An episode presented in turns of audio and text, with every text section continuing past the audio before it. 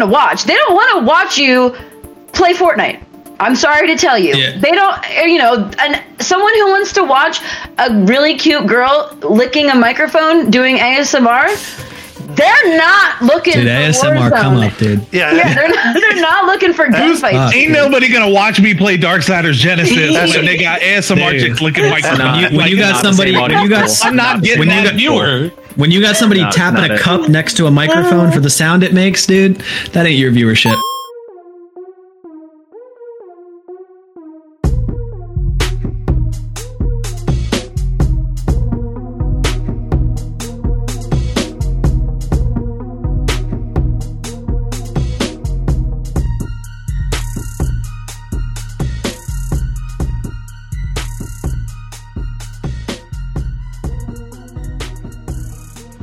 Welcome to episode 250 of the Emergent Gamer Podcast. We have a little party going on. I'm Felix Hergood. And then I'm Trip Zero. You know, you didn't plan this out. I much, didn't plan this out.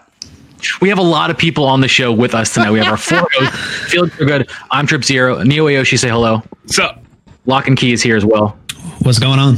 We're here with special guests, Diamond Jab and Esther Ribs. People you know and love, been on the show before. Guys, thank you for being here. Diamond Jab, say hello. hey, what's going on? And Esther Ribs, say hello. Look at you just taking taking the reins of the intro. I just, I couldn't.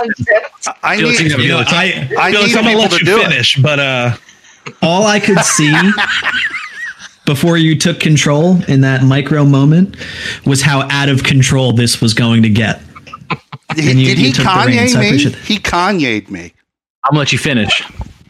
Um, That was great. We're Taylor Swift would've- Felix. yeah, I mean, it would have been a girl. Kanye if you if you had a problem with it, but you seem to really just you were glad to pass Trying the to be torch over to somebody else. I'm else. perfectly fine. Yeah, but for the show for 250, uh, we weren't. We're not necessarily doing news. We're not going to do like half the show news. We're literally going to do uh, a full show of just uh, chatting with friends and in, enjoying the connectivity that we get from being able to speak with other humans. Just vibing, honestly. You know, because we're in the midst of coronavirus, and this is like our sixth, fifth, or sixth show that we've done uh, completely in isolation from each other. So I, th- I think it's good to like, you know, it's business as usual for meet me. with friends. complete complete isolation is is such a dramatic such a dramatic term. Wait, wait, so wait, true. wait, wait, listen, wait, wait for it, wait for it. Ah, now it's a Oh, there it is. okay. there it is. What do you? Dude, 2020 is is really shaping up to be um, the most absurd year of. Did you guys hear about the, uh, the murder hornets? Yeah, dude. I heard about those. Yeah. yeah, wait, man. It's it's May and there's bees that exist that will kill you if you're stung enough times, like a, a normal person that's not allergic. But the bigger threat isn't actually to us. They kill little bees. They kill the important bees. Yep. And bees are really. I mean, special. I know what you're saying is right, yeah. but all I can know, think about is yeah. all I can think about is that if I encounter one, I'm not going to know how to handle myself, and it may sting me enough times to kill me. They'll kill all the bees, then they'll come after us. I might just start carrying a tennis racket. I heard. and then I heard- we also have we also have in in Philadelphia we have these uh, spotted spotted lantern flies, which are taking over. Have you guys heard of that? Have you Well, guys that's seen happening. any of them around in a while? Oh, No, yeah, I feel like I don't see them anymore. I've been on, I haven't seen any. Killed by the Let me murder This, they might not be back out this season yet, but they're, Right. they'll be back. I don't know. They're here. Season. Yeah. They're here to stay. And I mean, I, I don't go to my, obviously I'm not going to work anymore, but my my corporate campus has a bunch of them like everywhere. And people, Mm. when this happened last year, they were just there was a Slack channel of people just taking care of these spotted lantern flies. Yeah, there was a huge movement of like just murder these things and let them. yeah, Yeah, yeah. and then yeah. I heard. And then now we the, and now um, what we get is murder bees. So because we couldn't be kind to one insect, now we get ones that can kill us. So I- that's I what we get for 2020. That there is a type of of counter bee that can counter the effects of the, The murder counter bee? It's a What's bee. the counter bee? I, I don't know the name of it, but it's a bee that's Hmm. also also exists in uh, in wherever these originate from, the murder bees. And we Mm-hmm. can introduce them into our society, and they will fight back fight. So we're just going to be in the witness of a What bee if we battle. bred our Mother- own b- bee? Mother Nature is balancing just- society better than Destiny So- can balance their game. So Be Star Wars. um, I don't know. in this in this uh, in this BuzzFeed article you read about this because there's no way in hell you didn't read about about bees battling one another. Wasn't a BuzzFeed article. Um, I is didn't there read any about anything. negative? Re- I just heard about it. is there any negative repercussions from introducing the um, the secondary bees? Fuck yeah! Global warming, sounds like a- it sounds like a war coronavirus, Global warming. all these things. all these things can be introduced and cause But. It sounds like the premise- you introduce the secondary murder bees, you have to introduce a third insect to A fight tertiary, those murder- yeah. Yeah, Mothra. It's an escalation that you just can't end. right. It sound literally sounds like the start of the next Sharknado You're series talking for about sci-fi. what the Italian rule from uh, the Untouchables, where he's like, "You uh, you bring a knife, I bring a gun. you bring a gun, Seriously. I bring more guns." that type of thing. Yeah. Where where does it end? I wish I remembered Yeah. that quote. That was a good quote. Um, but yes, so for this episode, we wanted to just hang out and, and catch up and, and chat um, because 2020 has has been isolating for us all. Um, it's a good way for us to connect and, and chat with one another. Um, so where do you guys want to where do you guys want to go first? You want to catch up on what we've been up to personally, each of us. yeah, what about our that- guest? Start with our guests. start with the guests.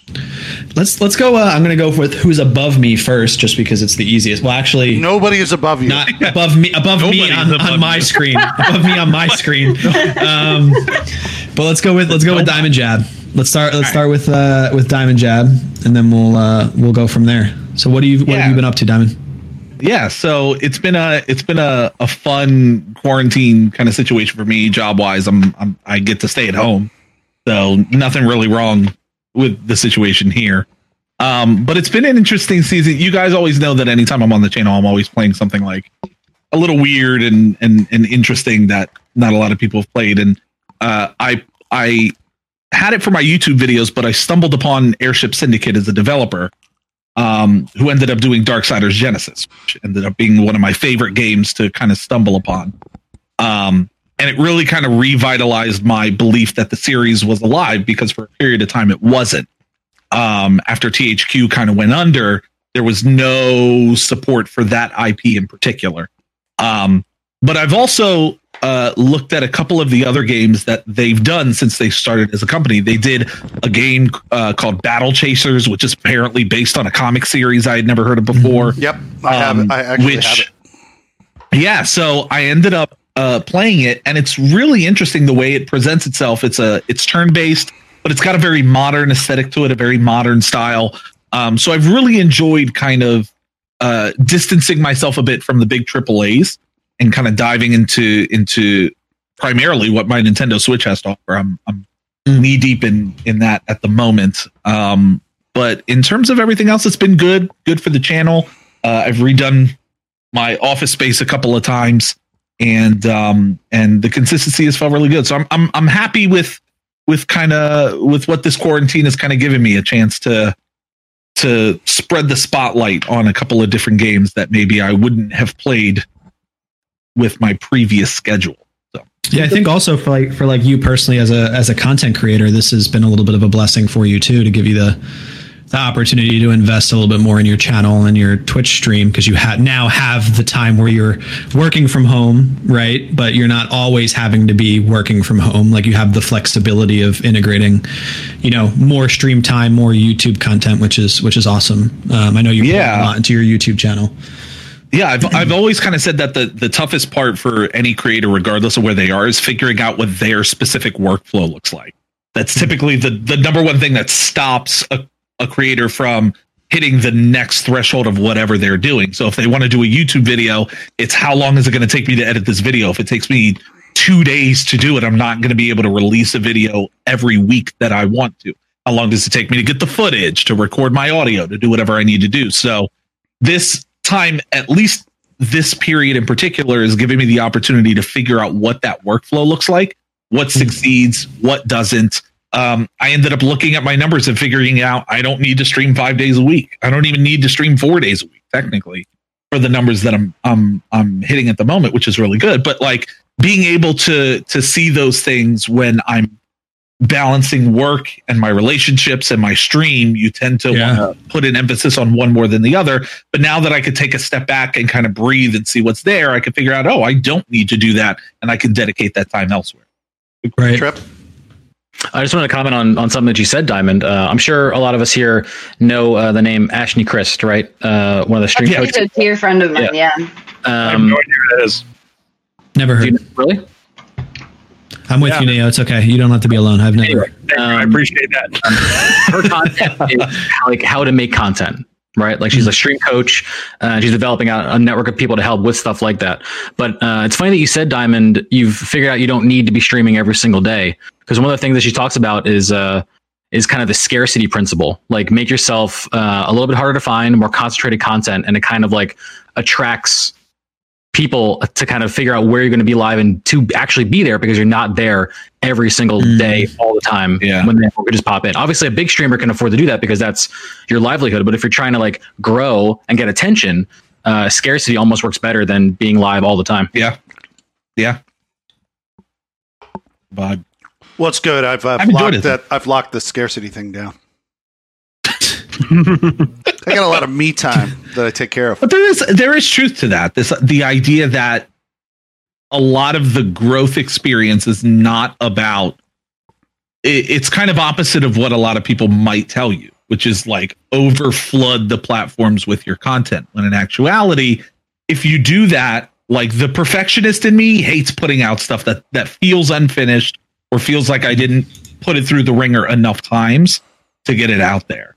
And so when I looked at the workflow, I came to the realization of going, okay, this is what I want my vocals to sound like, my background audio to sound like. This is what I want my scripts to to how I want them to be structured. What is the thesis statement? What is the outcome? Like I'm able to experiment with these things and figure out what works and what doesn't so that I'm able to replicate that experience every week when I go to release a video or when I go to do a stream.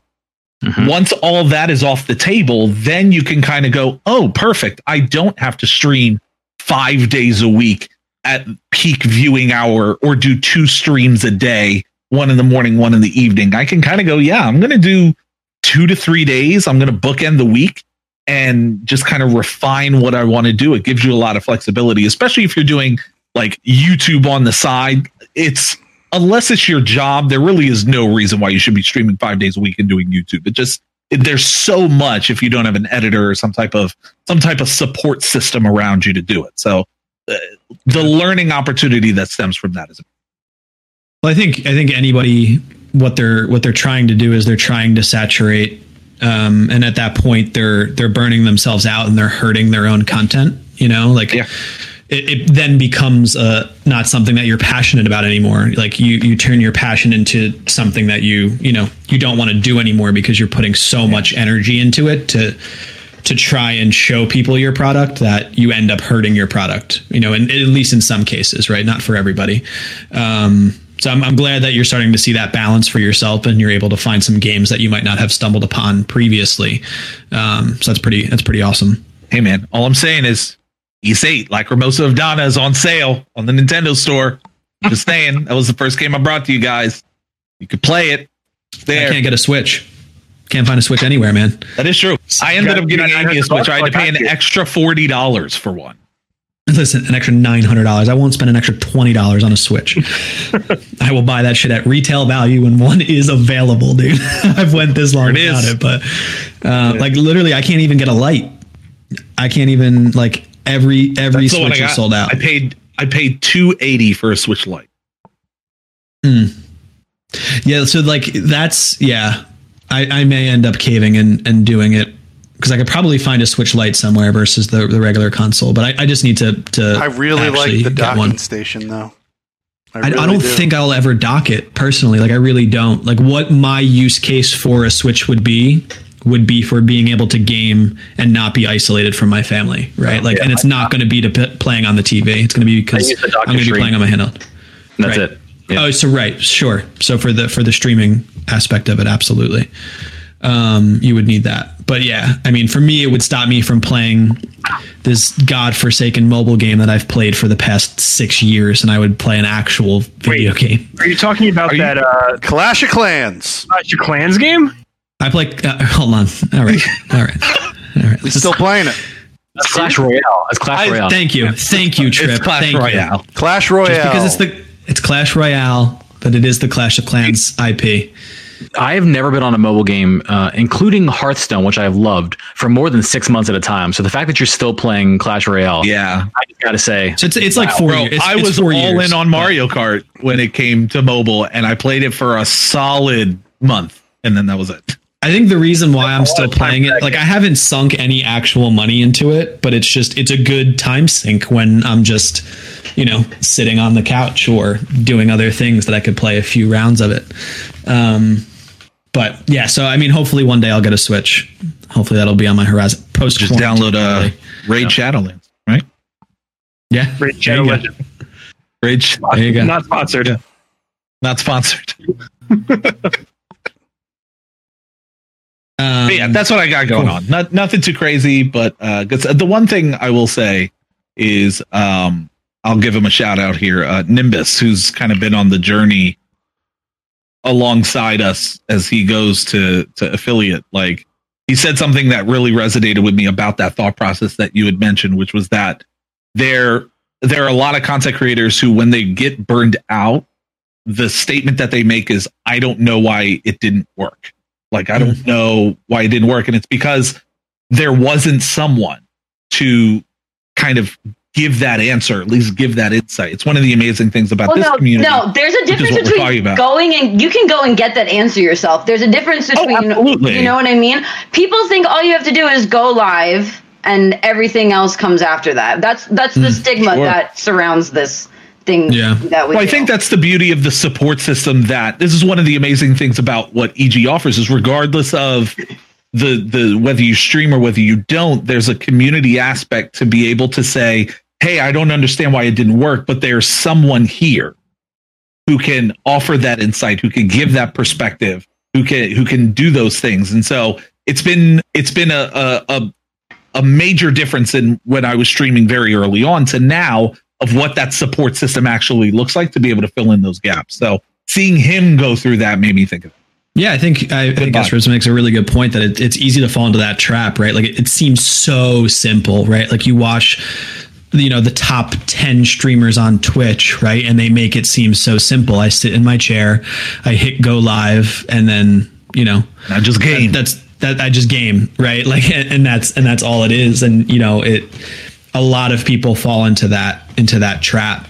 Um, and you know, especially with someone like Nimbus who's juggling schoolwork and and all of these other things, um, you can you can easily burn yourself out if you're not relying on a on a support system to to help you through it, whatever that support system is. I, I've had know? whole swaths of time where I've completely burned out myself.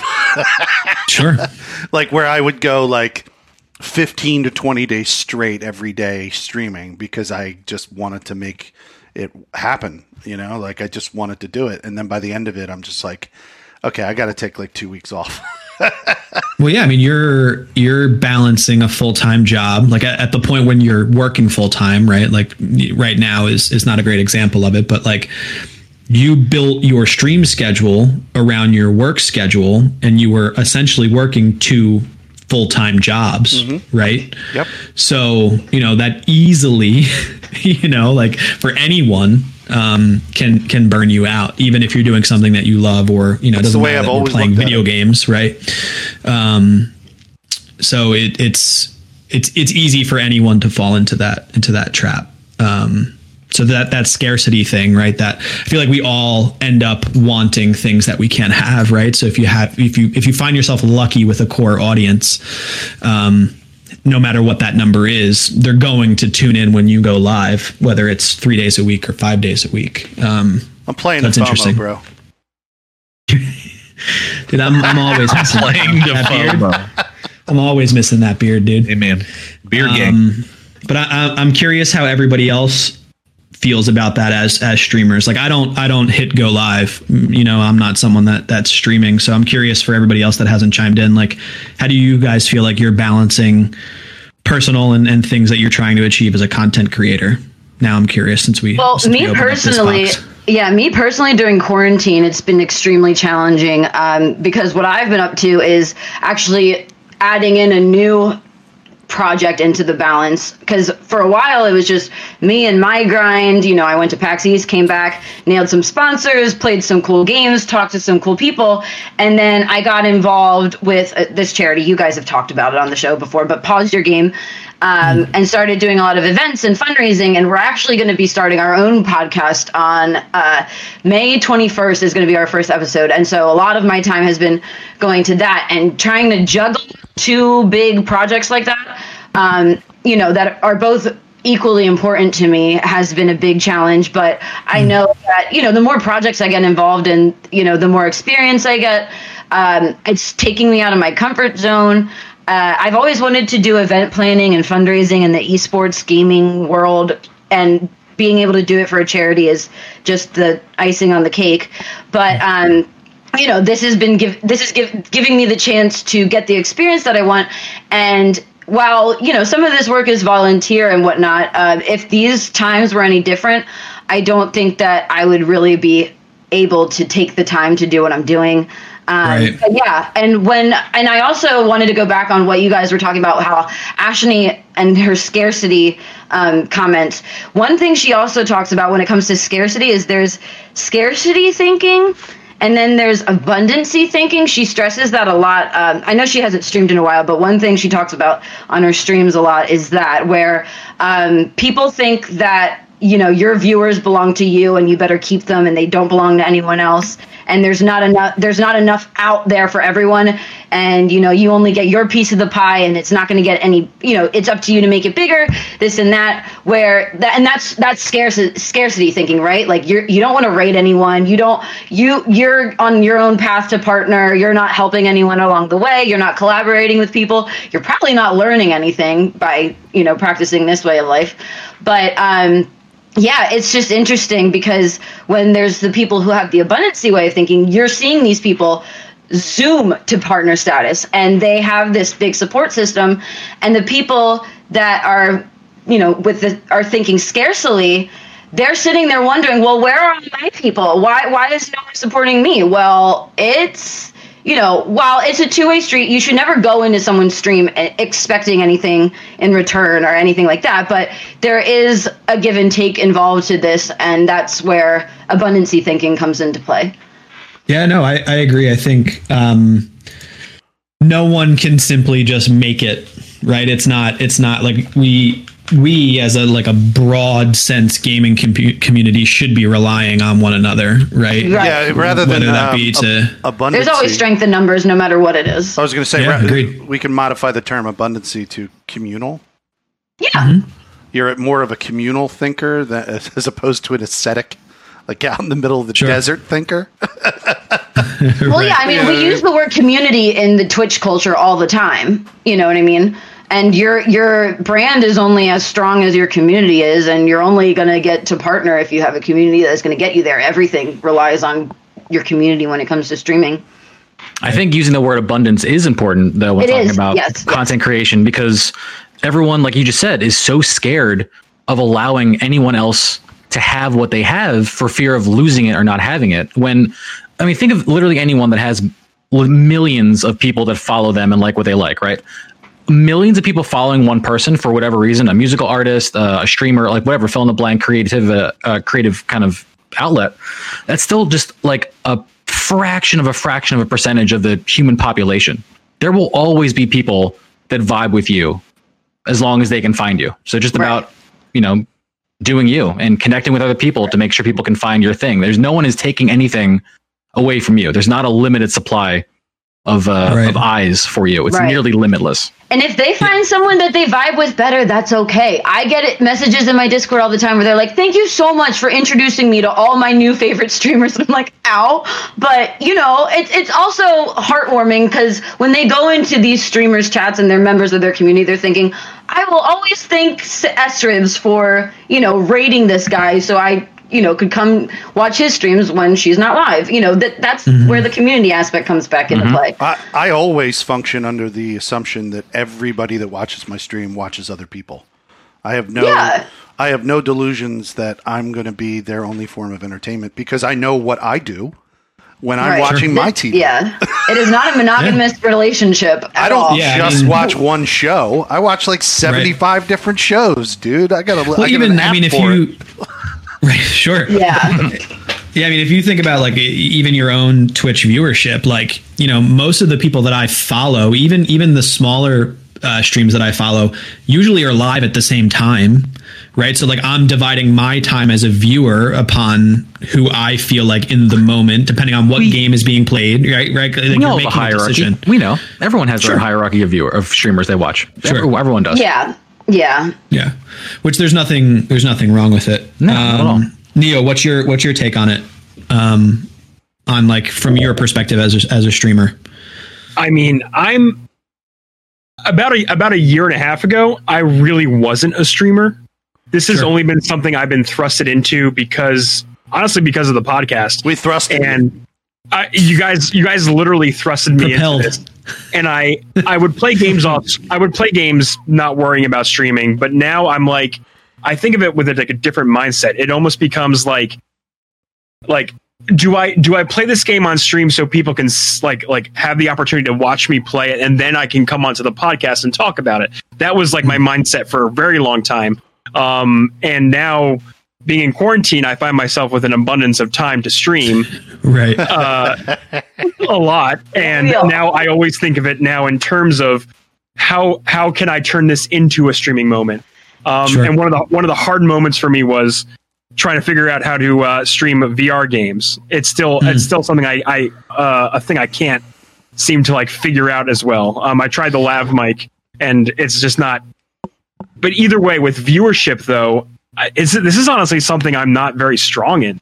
Like, um, I know my industry. I know I know how the gaming industry I functions on a on a very like you know surface level Very and maybe micro level. Yeah. very micro level indeed yeah but like but like with streaming this is something that i would always defer to people like you know diamond and ezra's with um even even felix and trip you guys you guys have a very strong sense of how streaming uh, and and growth works um but honestly that's that's honestly where I, where I lay with streaming I don't, know, I don't know always what I'm rec- doing. I, yeah, I mean, what I think one thing. Di- sorry, Diamond Jab and I, we I think we spend a lot of time tracking stats. I Is look at mine. That was- I look at mine. That was not always the case. I, I hated being a numbers person, but Oh, okay, because we were talking about Diamond Jab and I were talking about numbers before we got brought into the group Yeah. call, call here. but that's Um, the yeah, that's the interesting part about it is that the the so much of my experience has been trying to verbalize like the journey aspect of it. Like a lot of people as- assume that I start, I hit affiliate, I hit partner, I grow, and that's kind of the end of the journey. And they don't Yeah. really understand the peaks and valleys that come along the way. To Neo's point, like I I was in a similar situation of saying I do a podcast, I want to stream and play and then bring that information to that platform to better understand it. It wasn't until and this is where like the English major in me kicks in of saying, what is the thesis of my channel to be able to say, I want to play to inform. Like that that was Right. once that became the filter for me, everything became so much easier rather than I know I'm not necessarily the most entertaining compared to when Felix is raging on something, right? Love those moments. But I, but mm-hmm. to Neo's point, I know what my strength is, and if I'm bringing Sure. that to my channel, I can at least be very happy with what I'm putting out there, and then leave it at that. My thesis Yeah, I was is never always a numbers person, but I, I have been more often now. it's I important think- to be a numbers person. It's to some extent, yeah. Yeah, I would agree. I think data is is extremely useful if you're able to take the emotion out of it, right? Like if you can take a look at your your data set and learn from it and not be emotional about it, it can be it can be Yeah. extremely helpful, right? I think to your point though, Diamond, which is really interesting about where we're at is with every other profession, there's a long history upon what it means to be successful, what it means to be a failure, and and every you know everything in between. Where we're at with a streamer is all we have to look at is how successful everybody is. Mm-hmm. Right? Like all we get to see is how successful everyone has been. All of your big streamers, your varieties, people that are locked on to specific games, people that have stereotypes like your FPS people, your people that play whatever. You know, there, there's no there's no real story behind growth or or you know failure right? You have okay so i just learned about someone that's trying to be a coach for content creation right? That in, in itself is a new thing. Being there for someone to help somebody else be a content creator three four five years ago was not a thing right people were just winging it people like you know what i mean like everyone that is big now is realistically only big because they were there they've been around the floor yeah. Right. Yep. So exactly. in, in, in, terms of in terms of like the biggest, right? Like there's there's probably you know your your middle tier of viewership, right? Doesn't it doesn't knock their content, but in terms of viewership, the middle tier is probably those that is making a great product. Those that are that are uh, really popular now have a great product, but they had the viewership because they were there at the ground level right? Like they were there from the beginning. You're, you're Tim the Tatman. I still find Tim the Tatman the most entertaining person on Twitch personally. Oh, he's my favorite but, streamer of all time. yeah. but he was also there streaming in a right. folding chair, like when Twitch first started. They right? all so like have he's been there from the beginning. Exactly. True. Right. yeah, like we were, we said my when the episode that I was on, we were talking about my brother hit partner status like 2015, 2016. His average mm. viewership is like 25% of mine now you know mm. like and uh, we can go on a whole topic about do partners keep their status after a certain extent whatever but uh, you know twitch is different for everyone people you know some people made linear growth people that started from the bottom now they hear i really don't even know why I just said that on air, but I'm sorry. but, it's a great, it's a you know what quote. I mean? But it is. It's, oh, it's linear yeah, growth. But, um, when you think about like I hate to you know we have like creators like Ninja, we have creators like Tim the Tatman, um, who kind of just went off. But then there's people like Bugha now. You know, you hmm. just got to win World Cup and that's it. Or sure. yeah, yeah, I mean, it's yeah. just this. The esports industry is growing. Like it, we we know how things grow exponentially, right? So maybe 2012 to 2015, things were growing a little bit slower, yeah. steadier, and then you know once 2018 hit, things got even faster. And now, especially during quarantine, and all these companies and creators taking advantage of streaming and what it can do. You know, people are streaming everything now. So yeah. it's really changing the game even more. So it's exciting and it's. It, I, I, I, guess that's the word we could use. There's there's a lot of things that could happen here. I definitely think there's, there's so much potential. Yeah, so much potential. Yes. A lot of benefit to like like almost like teaming up with other streamers and and kind of forming communities like Huge. like ones that we have. Yeah, and it actually really does help for growth. I yeah. I mean like I can I can attest to this a lot that since I've started working with Esrivs and doing lots of like doing pause your game and like a whole bunch of other streaming opportunities with her, like I've seen definite growth in in her channel and my channel alone. Like it's been great just working with other streamers in general, especially For like sure. even like Diamond and even Nimbus, like someone who's just starting out. Like it's well, that's yeah. how, how all of the uh, that's how all the great groups started. That's how Rooster Teeth started. That's how like yeah. fucking right. um, yeah. I mean, I think kind like, of funny started. Yeah, I mean, it's just a bunch, I mean, I think bunch of like, people who just started vibing and coming together. Yeah, I, I think if we like boil it down, and maybe this is this is too much, but like I feel like a lot of us like when we go back to game like where we where we started with gaming is is it came to a moment with somebody else, right? Like I I remember some moments where I fell in love with gaming and I know the person that was sitting next to me, right? Like playing split screen with me.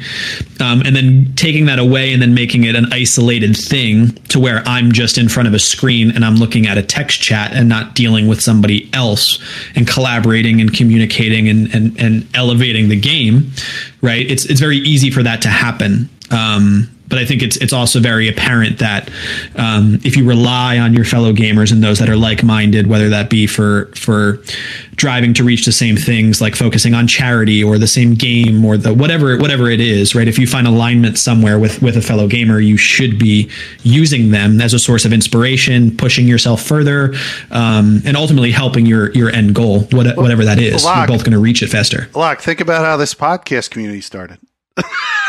it was just me and Sure, Locke, me and Locke at, at work, and realizing that we didn't want to talk about this shit while we're at work because we might get in trouble for it. And we just Well, I basically mean, were like, that's the thing, though. Think of, think about how, like what you were saying before, this idea of how success is defined in this day and age, which is very different. Like, what is the defined success of a platform like this? Like, I think back to GSM. We did 150 episodes, and we are not doing episodes anymore. What does that mean for the concept of success on a personal level? the the ability to define strengths and weaknesses and grow from that experience is a success. Not to mention, there's also in this day and age, there's the concept of the timestamp. We were there to cover this when this happened. Like the idea of of the podcast is to to to bring so many people together to just collectively experience something and to be able to communicate that. And so to be able to say we were there when Microsoft decided to have strippers on their stage at E3 and thought it was a good idea. We Yeah. were there when that was happening and it was hilarious. And so like the the idea of Felix success has been very brought different. that up. Yeah, Felix yeah. it's pretty cool. But the idea of like success of being able to say as a gamer and as a fan of the industry, not only to make fun of moments like that, but to also see uh, like amazing pieces of technology come out, to finally see Death Stranding come out and see what it was and see how amazing that experience was. Like the the definition of success is so different when it's individualized versus when it's a it's a community or a group or a a, a, platform or a show or a setting. And it's, it's so interesting to see like how how event based it is. Like the the pylons you kind of put on the way. Yeah, I mean, I I could tell you personally, like as someone that's not creating content, um, yeah, I might still be gaming, um, but in, in in all actuality, like if if the podcast didn't exist and like where like where my personal life took me to a place like I left my hometown and came and, and I now live in, in a city where I didn't grow up, right? Like, so all of my core group of people that I used to game with, um, like if I didn't have this community of people, like what, what pushes me and what I thrive around is playing with everybody that's in the community, right? Like if I didn't get to do that, I might not have, I might not rely on gaming so much as an outlet or as a hobby. I might just be binging Netflix and watching more, you know, Tiger King, you know, or whatever the fuck it's they got, they, yeah, they got a new episode, dude. It was great. Yeah, Joel- here, see, Oh God. exactly. I might be that guy. Joel McHale. That might be me. he was on there. Um, there Oh, look, look at that. There's Oh. Tiger King. That's amazing. Um, so I, I think it's um, it's very short sighted to to think about this as as an isolated thing, right? Like we we we really do thrive relying on one another. Um, Something that I've talked about with like Ezra's a bunch is the fact that now that we are all quarantined, and it almost does feel like at a certain point that the market for streamers is going to become saturated at some point, and it does it does It seem like saturated before quarantine, FYI. But No, it's, it's for sure. It's already saturated. yeah, so like Yeah. how how would you like like for example like Ezra's like how would how would you like go about overcoming like the the sa- oversaturation that is now streaming? Well, that's what I'm Slow doing and right steady now. wins the that's race. exactly what I'm doing. Well, what I'm doing now is I'm like, okay, doing what I was doing before isn't gonna isn't always gonna work. I want to find so what I want to do is just start adding something different that not other people are offering. I like thinking outside the box. Uh, originality is really really important. And so that is what I'm doing. And Wait, one yeah. thing I noticed that you do a lot is Yeah. you love to reach out on on Twitter and offer experiences for your community. Like like for example with Animal Crossing, you love to bring people in and be like, "Hey, I'm going to do a catalog party, which is the event in, in Animal Crossing. It's the act of like collecting uh, you know, the ability to like buy your own what, what would you say? It's like sharing. It's sharing furniture in the game, right? Essentially. Yeah, so basically, it's you help someone obtain furniture that they didn't otherwise have before. They wouldn't be able to just find. It, it would take them days, or weeks, or even months to find otherwise. And you're helping them by putting it in their own catalog to order it for themselves and whatever. But I do a lot of different events in Animal Crossing. Um, I started doing community events where, um, so once quarantine started, the second hour of every stream that I've been doing, I open up my lobby to whoever wants to play. So if they're the first three people in chat or in my Discord or whoever that want to play some squads of Fortnite with me, or if they want to play totally reliable delivery service, um, you know they have that option because I, I that's like team i'm big on team building community building and it's way more fun to have people to talk to and game with than you know being by yourself sometimes. That's what i always recommend to people who might be you know not as animated or they're really shy or they don't always have something to talk about. Having someone else with you is will really improve the quality of your content i think. Uh, I, I i joke with neil a lot. I used to give him a really hard time when we first got to know each other and i'd say you're so quiet on stream. You don't you know whatever. But we we now we game on stream together all the time and he gives me something to bounce off of too on my stream. It's not you know i can be really quiet on my stream sometimes believe it or not. Um, so yeah. I love No, I doing couch co-ops. I th- sorry, Trip. yeah Um, that's really cool too couch co-ops, sitting playing a game next to each other is terrific. It's it's Right. they've been some of my best streams. So I'm very I'm very Yeah. curious on uh, on Trip's take here as someone that's been in the game for a bit. Like, what do you got Um, on? just just kind of commenting on the whole streaming is saturated uh, kind of thing. Um, the only time things aren't saturated is like the minute after it's new. Whether we're talking about you know streaming from years ago, where you know you were successful because you were the one who was there. You know, like Dan's Gaming, for example, and just because you were there all the time, and now you're just the one who people Go used to watch. Uh, Greg Co Carnage, um, or literally something you know like uh, like an IPO of a company. You know, like I wish I bought Google when. You know, I wish I bought like Amazon when. Like that kind of thing. Um, beyond That'd that, it's it's going to have to be like putting in a lot of work to get to where you want to be. Um, I always have always always always equated this, and even like when we started stream, my first stream was in 2016. So. Uh, if I like nonstop streamed every single day since August of 2016, I'd be a lot more successful right now, for sure. That's just a fact. No matter who it is, no matter where, where, when, and where you start, right? But I always equate it to like being in a band or like someone who's trying to be an actor. Like no one calls those industries saturated, but they're way more saturated than than the streaming industry is. And the only thing that takes you above everyone else is the quality of your work, the the dedication to your craft, and doing it long enough to find something unique about what you do, and then bringing that to the table, whatever it is. yeah, like right now we're That's playing literally nightclubs. comes it emphasizing it yeah We're playing nightclubs. Definitely. That's what we're doing. Right now Right, we're pl- right, playing exactly. nightclubs. Yes, We Um, want to be. We the wa- mu- I want to play stadiums one day. Right. You can't you can't just jump in. And, everyone No. thinks with streaming you're going to be playing stadiums right off the bat. I can just play video games. People are going to watch me. It's good. It's that's fucking cool. Yeah, I guarantee you, if It's the not- first day you easy. went live, if you got rated by Ninja the first day you went live, like No one would fucking follow. Why would anyone follow Oh. you? A ninja raid is not going to change your life. You'd be like, you know? Ninja, who's Ninja? You guys get out of here. Who are you people? Even Like, if you knew, even yeah, even even now, if you did, yeah, even now though, you know, being uh, in the groove, you know, having a solid grasp of how to stream. If someone large, if if Gothalion, who is on Mixer now, shout out to Gothalion and Mixer, if Gothalion came through and dropped a shit ton of people on my stream. I'd retain maybe a single digit percentage. Maybe that's not going to change my life. Yeah, That's I, not gonna I, change I my was life. I was It's- rated by uh, she quality Those content. metrics don't even matter towards partner status, anyways. No, it doesn't. I, I was rated but by what- she, yeah. she snaps, and it was great that day. That day was wonderful. She brought a small battalion of people into my stream, and it was it was great. It was supportive. She was recognizing that I was a part of her community, her larger community, and wanted to give me a a, a, bump. Hmm. I don't know if anybody from her community still comes into my stream because they're not verbalizing that to me, but. It was great that day. There, there's been times though, like what I would say, what I would, I would give you all positive recognition on is that there's been times where I've went into your channels where there might be, you know, a lull moment where viewers might have dropped off and there's only a couple people in and they're all lurkers.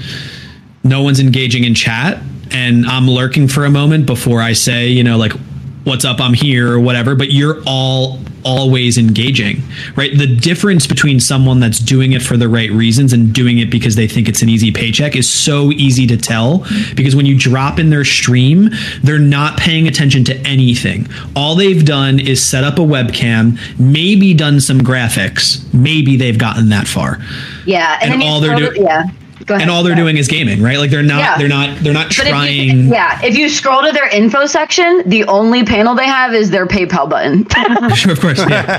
but, but and then underneath know. under, underneath donate says it's not required, right? Not required. Everyone loves that line. Don't you don't have to do it. This Right. isn't required. No fucking shit. Never dude. It's not expected, required. always Donating that small appreciate it. Twitter I'm pretty text sure where the that's what letters are all says. different and like donates like this. Now, now everybody's going to check to uh, see if not required is there. I'm Yeah. pretty sure mine what- literally says not not expected, always appreciated.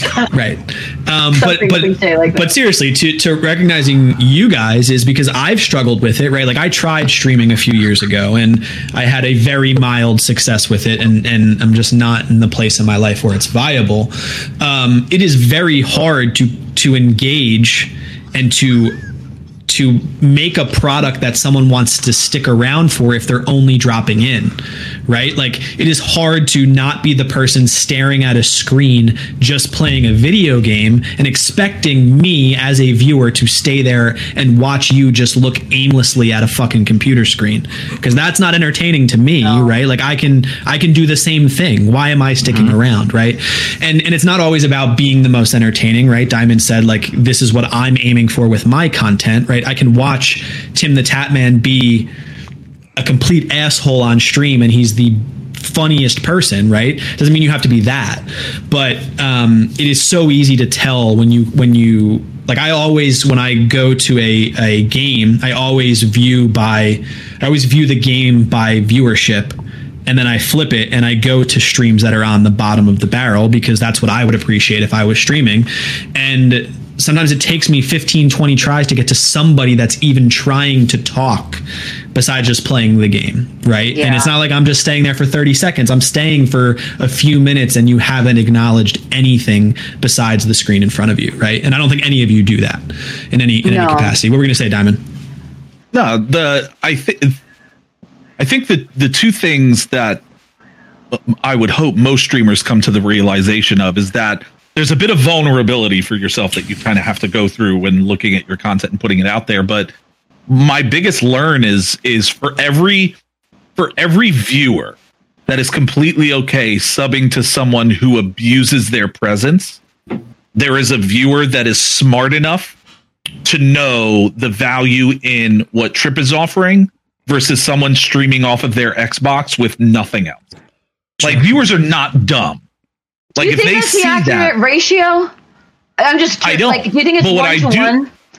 I I don't think so. But what Yeah. I do think is that one because it's the internet. But I Mm-hmm. do think that the people that are consuming that information are smart enough to know what they want. And I can't combat that. At the end of the day, a person wants what a person wants. If they Right. want to stay in that channel, that is completely on them. I can't worry about that. So part of my experience has been really understanding what I control, what I can control and what I can put out there and just say wherever the cards fall or where they fall, it is what it is Yeah. coming to the realization that Anthem is a terrible game, but for whatever reason, people are watching me play it. I don't understand the science behind that because Right. there isn't any. That's why. But tro- for whatever reason, it's a thing. that's why So, trolls like, like, roll off my back. I, I don't Yeah. care about Yeah. trolls because Right. I can't stop don't. Dude, it's- And I don't See, I didn't want to play just- this card. I don't want to play this card, but here I go. So, being a female streamer, there are things that I Oh, no. there are successes Don't that I what that's have that are devalued. That like there are big Hmm. things that I think are really cool that happen to me, or things that I achieve and work really hard for, right? That are devalued by someone who will say something like. Well, you do realize that you're at like a 25% advantage rate over everyone else on the platform because you're a moderately attractive female. I mean, I'm just saying what they say. That's what they're saying. We, we know. But it's true. And, you know, yeah, Fair but the thing is, like, I, I could just sit there, not say anything, and just play the game. I've done that. People leave. so Sure. Uh, I would love to know where this like advantage they're talking about comes from. Like, I, It's- you know, It's insecurity. it. It- all Yeah, all it's it is is insecurity. insecurity. Part of it is that. exactly. Part of it is that. I also think that, and there are in conversations that I've had with people where I've asked them questions to try to pull out like where this comes from. I realize that the amount of filters that people use in their thought process to find a certain thing is exponentially larger when it comes to female stream. There are Yeah. people who will go, "I'm looking for a female streamer." I I uh, so many of them play Overwatch. So many of them main Mercy. She's That's a all I'm mercy going to search Yeah, exactly. There's like four filters just to rather than leaving it at let me see who's creating content. There's all of these extra filters before they even get to what they're actually looking for. And so it biases the person that's in front of them right. rather than seeing it for what it is. Right. And it's also Right. hilarious when these same people talk about like people like streamers stealing their views. No one's stealing anything from you when they're just watching what they want to watch. If they want to watch a particular streamer dancing, Viewer you know, or Is what it you is. know, reveal reviewing dating application dating profiles, like that's what they want to watch. They don't want to watch you play Fortnite.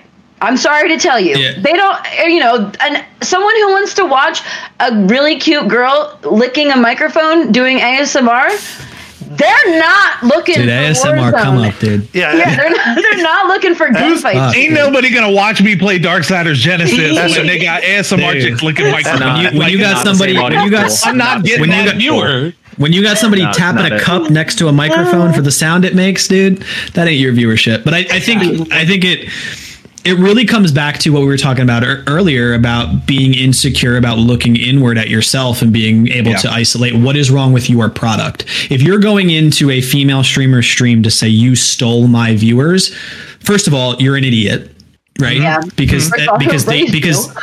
For yeah, I mean like it's just a basic level. I don't care. Like you're just you're an idiot if that's your level of thinking Yeah. because you don't you don't have the wherewithal to look inward and say okay my product sucks right like what i'm creating is not good enough to keep somebody there to watch me play what i'm playing Yeah, and do it's what a I do. sign of insecurity. right and, and and you need to lash out because you know it's the internet and that makes you feel like this much better Right. so I, I think if if you're able to take a look at the content if, if this is what you really want to do right? Th- this is, goes back again. Is this really what you want to do or are you trying to take advantage of an opportunity and realizing you're far too late to simply just hit go live and make you know millions of dollars? You're not going much to be more to ninja. you're that. not going to be any of these people right? You're not going to be any of them. No one will right? Like you have you have professional athletes that are now playing twitch because they have nothing better to do and they don't get the viewers that these other guys get or these other uh, ladies get, right? Just because who they are doesn't make them someone that I want to tune in and watch. That's not what it is.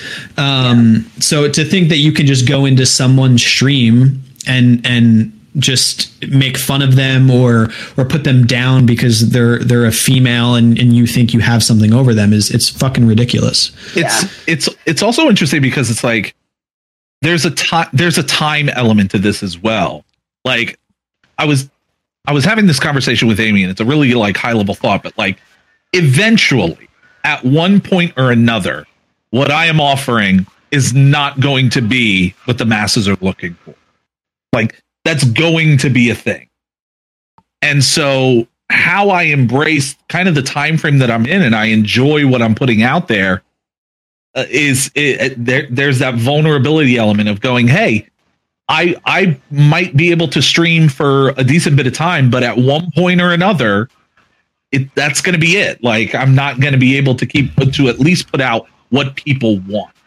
And so embracing that moment of really enjoying kind of the good and the bad of where we are in our own growth and our own experience is like um it's a really mature moment that I wasn't expecting to have because I know that there are a lot of people who do just want to hit go live and who do just want to dive right in and who do want to to reach certain goals and hit certain points and just kind of go, hey man, just just enjoy it for what it is. Right. There are a lot of people that can't even afford half of what I Yeah. have in my Sure, setup. it's People fair. are just so Let spiteful. alone, People are so spiteful. like, Yeah, I think I think it's in, it's intent. It's intent, right? Like so some of these things exist like the the go live on Xbox or the, you know, some of these more basic features exist to give somebody an entry point because they don't have the funds to do even what I'm doing, which is just have a decent microphone and a webcam in front of me, right? Um, but their intent is very different, right? Like they're not going, those people that are just appreciative to be able to hit go live and play the game live, their intent is very different and the way that they're going to engage their peers is going to be different than someone that's doing it for the wrong reasons. Like if I'm someone that just wants to hit go live because if one person joins me and I get to engage them, then I feel fulfilled. Well then then I'm going to act that way when I go into somebody else's chat right? Like it's it's very apparent. But if I spend three thousand dollars on a setup and then I get mad because I'm not getting enough subs or I'm not getting enough follows or enough views or enough people engaging me, well then we we know why you're doing it. You're doing it because you didn't buy in at Netflix when it was cheap. So you're trying to catch the next train, but you've already missed this train. So do it for the right reasons. Um, because it you will be successful if that's the reason why you're doing it. Uh, I I, truly believe that. I do right? it, locked because I'm addicted to it. I'm addicted to being in front of a camera and an audience. I've been addicted to that my whole life.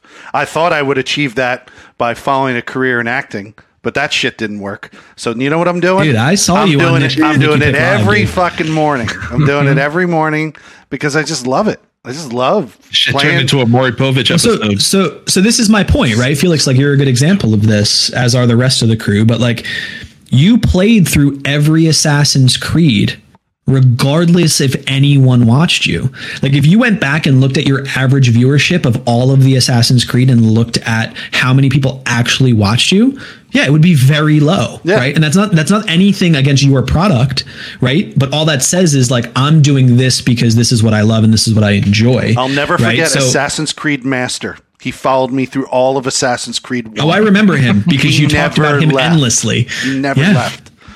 He Okay, al- so- so always there you me go. Master. shit. The, I- the was one, pers- person, one person, the watched one person found Yeah. you because you were doing it. You were doing, you were creating the product that they wanted and they found you and then they stuck around for it. Yeah. Like, They made that their username. So much Yeah, so right. that they loved it and they found you to show that off It's for the entire funny. But series. think about like think about and uh, again, Felix is like an anomaly in the, the human race because Agreed. the in the short period of time that I've gotten the opportunity to connect with you guys, he has evolved in ways that Pokemon creators wouldn't understand. Like, what does that the- fuck the- mean? Pokemon. Evolved, Felix. Yeah, Pokemon Evolved. like like Continue. Uh, the fact that he would go from from uh, Assassin's Creed to then deciding, you know what, I'm I'm gonna get into like the game as a service Ghost Recon culture and like embrace the peak and valley of like the service industry and then go, you know what, on top of that, I'm gonna throw an MMO into that, like Elder Scrolls, I'm just gonna throw that in there. And then on top of that, I'm just gonna do S plus runs of really hard like Resident Evil. Like it's such an amazing evolution that I think so many people started when they stream. Do not expect that the potential of where they are at any point in their in their streaming career is going to be that different from where they're hey man i'm just i'm streaming to play some fortnite or to do whatever. But like the the evolution that you can go on is really what makes this industry and this career or this experience like so amazing is that you can absolutely not be the same person Hey, Diamond. than than when you started. Diamond, I played a BR the other night. Stop. I Oh. did. I did. I played Warzone really with fucking stream I Locke. dude, Fucking listen to me right Locke. now. Hold on. Lock, Hold on. lock. Hold It on. dude. great, man. I have, I shouldn't say never, but I haven't in a long time laughed my ass off so much playing a fucking BR. I had so much fun playing fucking Warzone with Felix. I'm disappointed fun, that we didn't get to do it this week. But like God, I want in on- I could I want could in on that feel. I could feel through the microphone how anxious he was. I was breathing so hard, dude. I get so listen, listen, Diamond. We're in. I don't even. I don't know the map. You know me. I in- love Felix Rage, but, but we're like, we're. I wasn't we're- raging. The, I wasn't raging. the raging. last game. No, the I last know. game we got in. The last game we got in was like down to the wire. Like you know, fifty people, thirty people, twenty people. It's crazy. And by the by the end, we're we're stuck in a in a building. Right, and and I'm at this point. I'm like, ah, we're f- we're fucked. We're not we're not getting out of this. And his buddy's like, all right, are you watching this doorway? Felix is like, are you watching this doorway? And I'm like, all right, I'll watch this way. You watch this way. And I could just tell that Felix was so anxious through this whole thing. And then the circle clo- the circle closes even more. And I'm like, guys, we have to go. And Felix is like, what do you mean we have to go? Where are we going? Where are we going? And I'm like, we're gonna run this way. Felix, just fucking Oh my gosh, why Just- did you stream just this? follow. Just we were. follow me. We were streaming it. Just, we did stream it. just follow me. Oh, I missed it. So then we're running we're running we get to another building and then his friend dies and it's me and felix. Felix is freaking the fuck out. I'm like felix we oh. got guys behind us. We got guys this way this way. He's like i can't process all of this information right now. He's like you're moving too fucking fast for me. And i'm like felix we have a guy. He's like he, i'm like felix we have a guy behind us. He's like where's the guy? I'm like don't worry about it. He's already dead. All right let's look this way. We need to, we need to go this way. And then and then we get down to like the final like for what did we get? We got third that game, right, Felix? So it was like the yeah. final, like I guess what, like six or eight people, and and the circle gets to where like we have to go out in the open, and unfortunately, one team was in the only building left in the circle, and they mowed us down. But like, like those moments, like living through Felix's um like adrenaline Yeah. for me who doesn't get that same adrenaline anymore I used to like living through that was was so entertaining it was it was great. awesome um, Well, you I did heard me wa- scream when we were playing Valorant together, Locke. Like, what kind Yeah. of adrenaline was that? fair I don't even- fair raging raging Valorant. That was rage. You're right. Fair enough. Fair enough. Fair enough. I was just But still. screaming. but yeah but that that idea you know that oh god felix that was it was incredible I'm down to do it was. I can imagine it. Like I pictured the whole thing exactly as you explained it. Like it was, yeah. I definitely have to work up mentally before I can go into a BR. And this and this and this is felix with with no attachments to any guns right he's never played it before Yeah. so he just downloaded warzone he downloaded the free so he didn't play like the multiplayer so he has no attachments he's picking up whatever he I, can I bought find the full game though. Um, I bought the you full did buy the full game. Yeah. nice. Oh. Um, so playing the multiplayer will certainly help of you. Yeah, it, it Yeah. will certainly help you with the attachments. But Get all And those then we'll trophies. keep you a Fortnite building boot camp, and you'll be just ready. yeah, to go. you'll be ready to go. It- dude. it's just You'll be really there, the Fortnite boot camp. Dude. Yeah, I you just I spam your need. mouse buttons, and that's all you gotta I'm do. not against it. I could never I'm do not it. You need, you need one of these. You need one of these. yeah. Oh god, that, that's too many. That hurts my brain. I'm just not one of those at it. people Need it. that I need a just hate telephone so- on the side of my. oh, what? I'm not one of those people that just hates pop culture, right? I, I say I'm reluctant. There's a practical reason why I haven't played BRs, and it's because I was worried about my own health.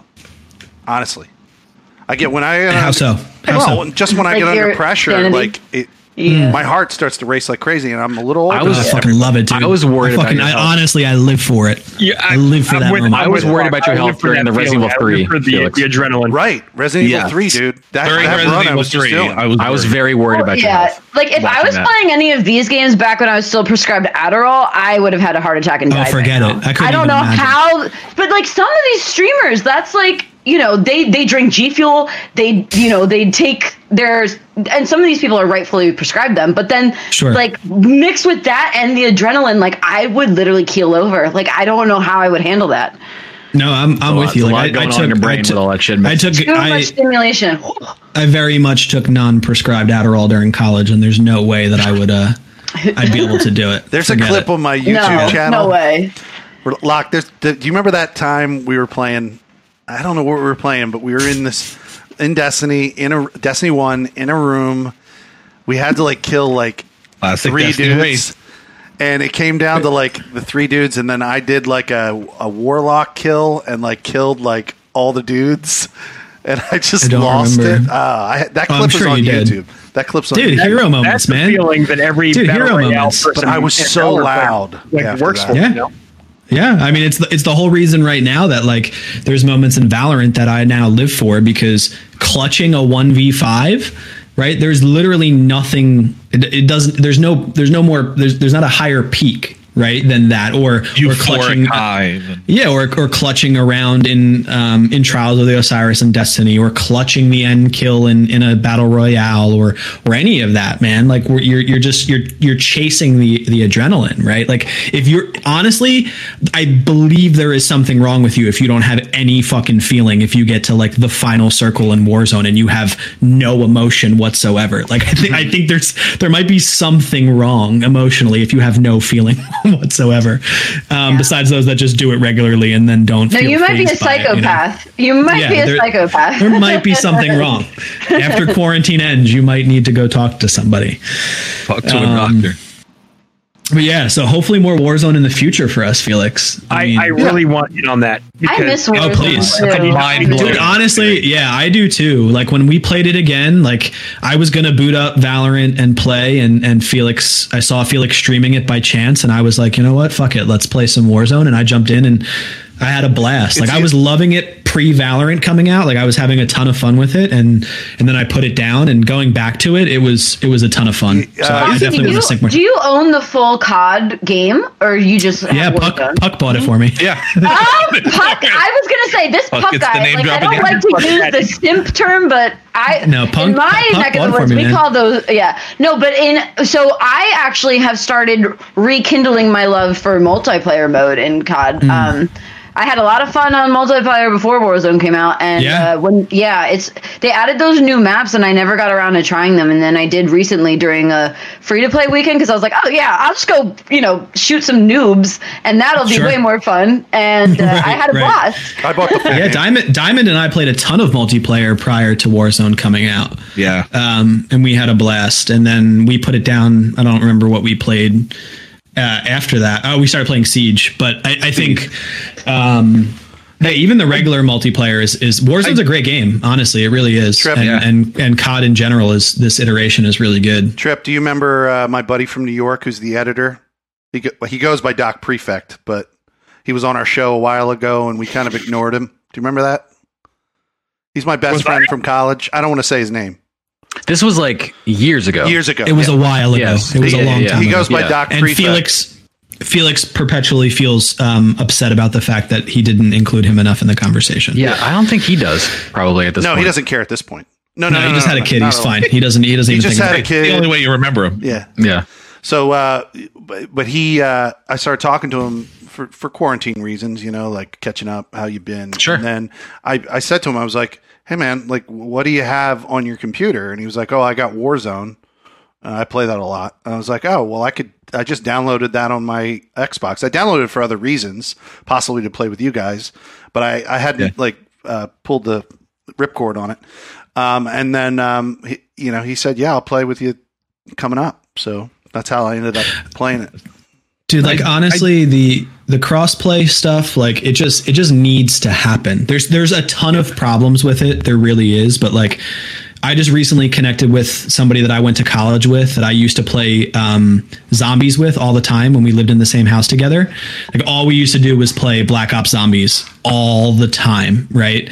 And uh, a bunch of my college friends, we did a Zoom call the other night where we all connect. We haven't seen each other since I got married, so going, you know, years ago at this point.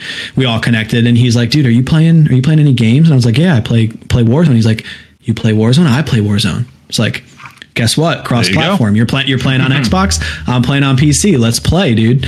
Like.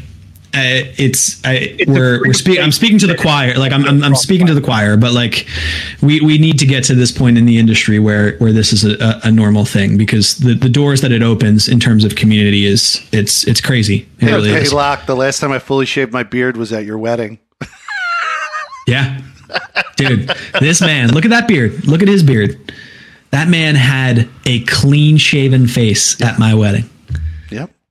Yep. And he and he said he did it for me. He said he did it for me. Mm-hmm. I don't I don't buy it. I couldn't even get my husband to get clean shaven for my wedding. That's that's a good Yeah. friend right there. This this man showed up and I was like, "Who are you and what did you do with my friend?" Because I'm not sure who the fuck you um, are.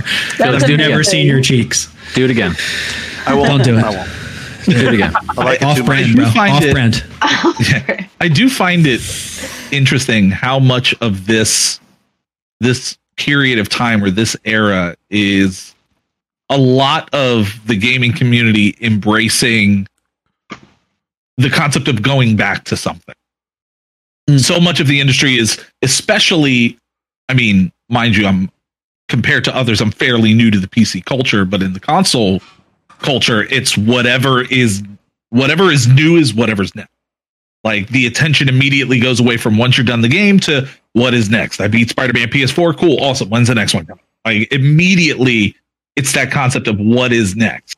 But in in this small little period of time, this bubble, there's so many people who are saying, "Let me go back and check out Sea of Thieves. Let me go back and and check out." Yeah, or it's like, uh, let me uh, finish that campaign this. of Let me Uncharted. fin- I yeah, let me go back and play this. like Let me- three years ago. I did. Yeah.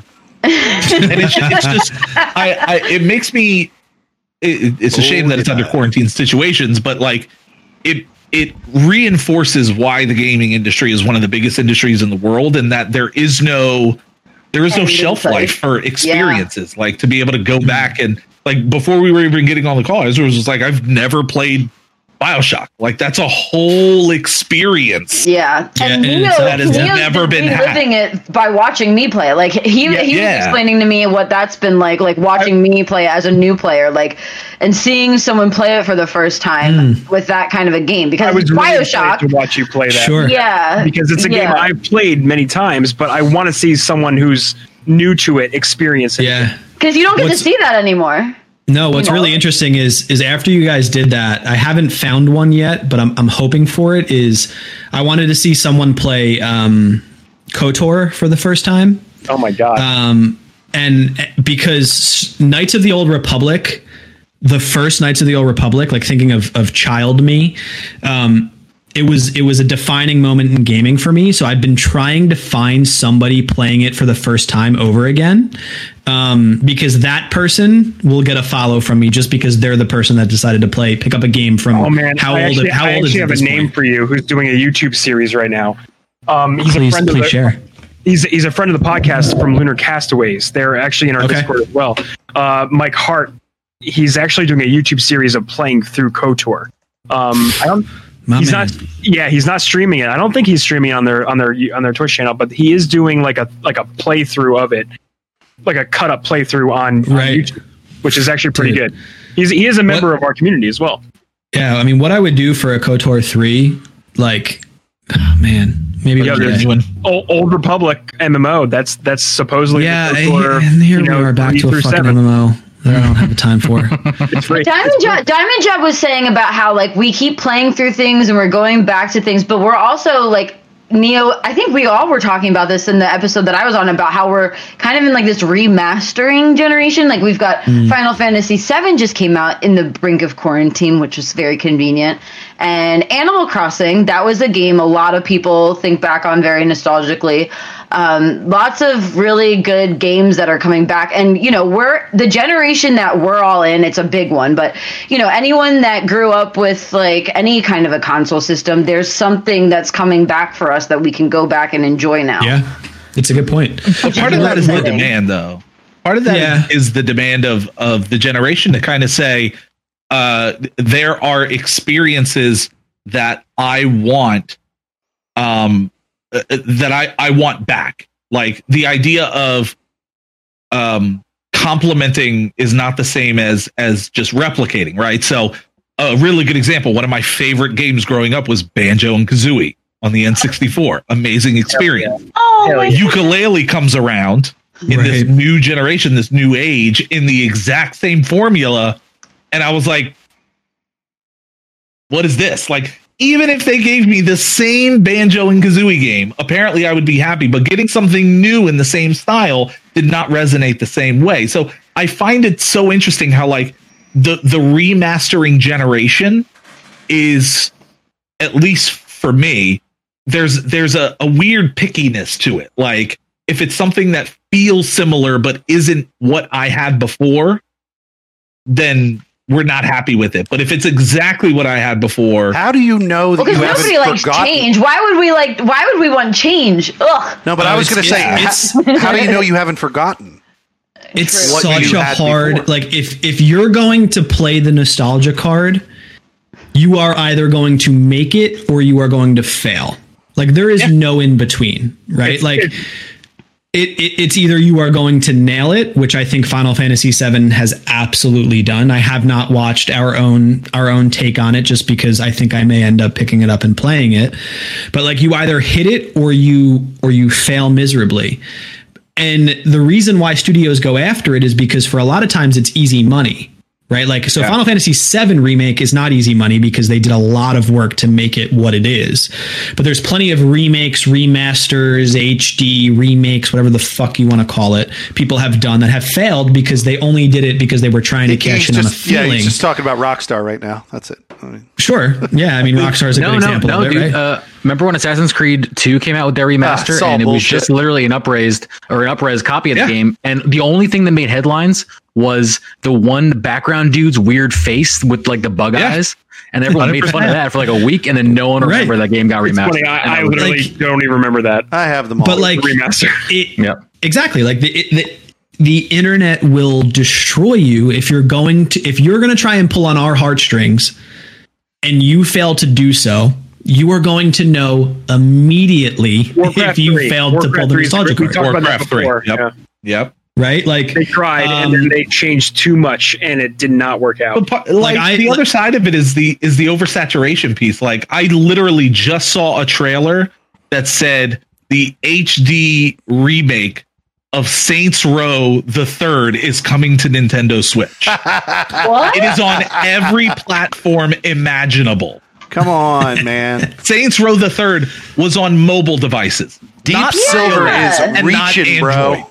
Mobile Oh device. goodness. so so Just example of reach example of a reach right like it Yeah. so like and I and I mentioned I mentioned Kotor before, right? I've bought it on every platform that I could Yep. possibly buy it on, right? Like I bought it on mobile, I've bought it on my PC. I probably have 3 copies of it on my Xbox because they get scratched up and I just bought another copy from GameStop, right? Like um, and I would be the first person to buy it if they remastered it and remade it. I would also be the first person to try and get in a fight with the developer on Twitter if they did it some type of injustice, right? So I think like we we are on this nostalgia kick where we, we're trying to relive these memories that we all have, and there's really great examples of it being um, well done. And I think Final Fantasy VII is obviously the most like on topic example of that. Um, but there's been plenty of remakes and rehashes that have just been upresed on a new platform, expecting to cash in on some money, right?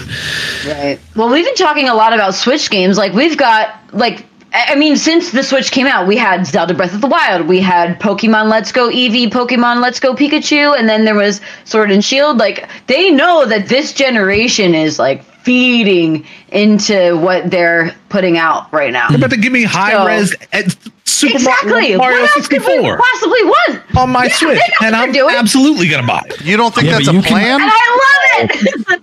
That's a So plan. you can get a you can get a free version on your PC that runs amazingly if An you, uh, if emulator. you're in- True. If you're, Yeah. in the, if you're in the EG Discord, you can. 60 You can You're trying to Great Mario exploit on 64, I'm just saying. Oh Just- my god. just I'm just saying it it exists. The internet's there. No need for a switch. Um, yeah, it, it's crazy, man. It, it really is. And there's plenty of games that are in my library that I would love to see the developer pick up and, and try and, and bring to this generation. Um, Neo had truly. a tweet today about some games that EA is bringing over to the Switch. Yeah, they actually they, they had an earnings More call. importantly, they're not working on is the majority. yeah. yeah, that was that was the majority of my tweet. It was like they they said that they're going to continue to bring well, they're going to bring their their Switch their sports catalog to the Switch, but Right. at the same time, like they still haven't remastered the Mass Effect trilogy. That is not on the current generation. Nope. They have so many properties that they're like leaving stranded on the old on their old consoles and that they could make money off of potentially. And they, they're not doing they're not doing it for whatever reason they don't see it's Yeah, yeah, viable. but And Neo, that was the point of my tweet. Yeah. Neo, going back to the salient point of most of these companies are just going to like redo the game with doing next to nothing on the game. Why Yeah. would you want EA to do that with Mass Effect? G- g- Going back to the point of Assassin's Creed, It's the more for the fans, right? Like Yeah, it's but- like Yeah, I they mean- want, they want them to play the games, right? Like that's why I'll you would play. remaster I'm going to play the remaster of Assassin's Creed 2 at some point. but I'm still going to think it's shit compared to anything new because there's no mechanics upgrade in there. It's the exact you're same the game. fucking me- game in terms of performance. Yeah, I, I so let me ask you a question then. Do you do you feel that the current gener what is the current generation value more than, especially in the face of the backlash that Mass Effect Andromeda got? Does the generation want a remaster of the original games, or does the generation want a new game done right? Because now we're talking about how a developer chooses to spend their time. If they're just going to remaster the previous games for the new generation, yeah, I'm going to fall the asleep question again. then During becomes what is quarantine the times, that future might of be that their only series option. become? Yeah. Versus, Triple, we're gonna do we just move forward? Go ahead. Triple, we're gonna say before I Uh, chime in. j- I mean, just to tone in, or not tone in, but tune in uh, to Diamond's question a little bit. Uh, I think what the people want, the people that have played these games or grew up with these games, is they just want to feel like the kid that played that game again, honestly. Yeah. So to them, it's not really super important. I think either one, just so they can get it again. Uh, I think if the developer chooses to give them a new experience, uh, then that could hit just like the game originally did, but it's got to be done right because then, to Yeah. Locke's earlier point, that's the slippery slope that makes a remake or a remaster just slide terribly. Yeah, remember into you, you guys were like, you should play uh, Mass Effect. And I was like, yeah, great idea. And then I was just like, I got a copy of it and then started falling asleep when I was in the cutscenes. Isn't I right? Yeah, like, think I- EA really to say on. that they're working on Yeah. KOTOR and then cancel it halfway. That's really all I'm expecting EA to do. right, like Say they're I- working on something and then cancel it. That's People like Mass share their Effect- games with their friends, right? And that's kind of yeah like mass effect is another game that i that i really love and like i bought one and two on pc and and i've modded the shit out of one to try and make it like something that's like As a close recent as game to two. right um like if ea gave me the modded version of mass effect and i paid money for it and then played that i would be very upset.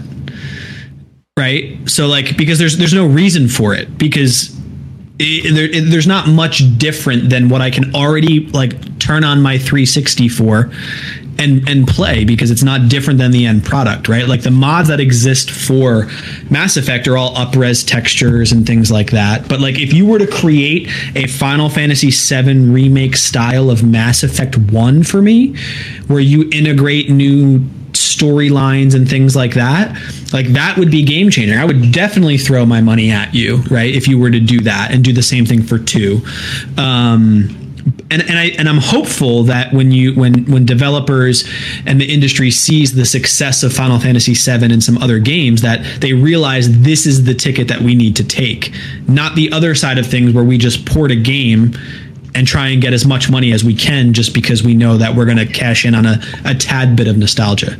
Well, it's like when they came out with Kingdom Hearts 3. Everyone that played Kingdom Hearts 1 and 2, they're way past the whole I'm still watching Disney movies age. But Right. they knew that releasing that game was going to bring all of those people back and, you know, buy it and they they profitized off of it.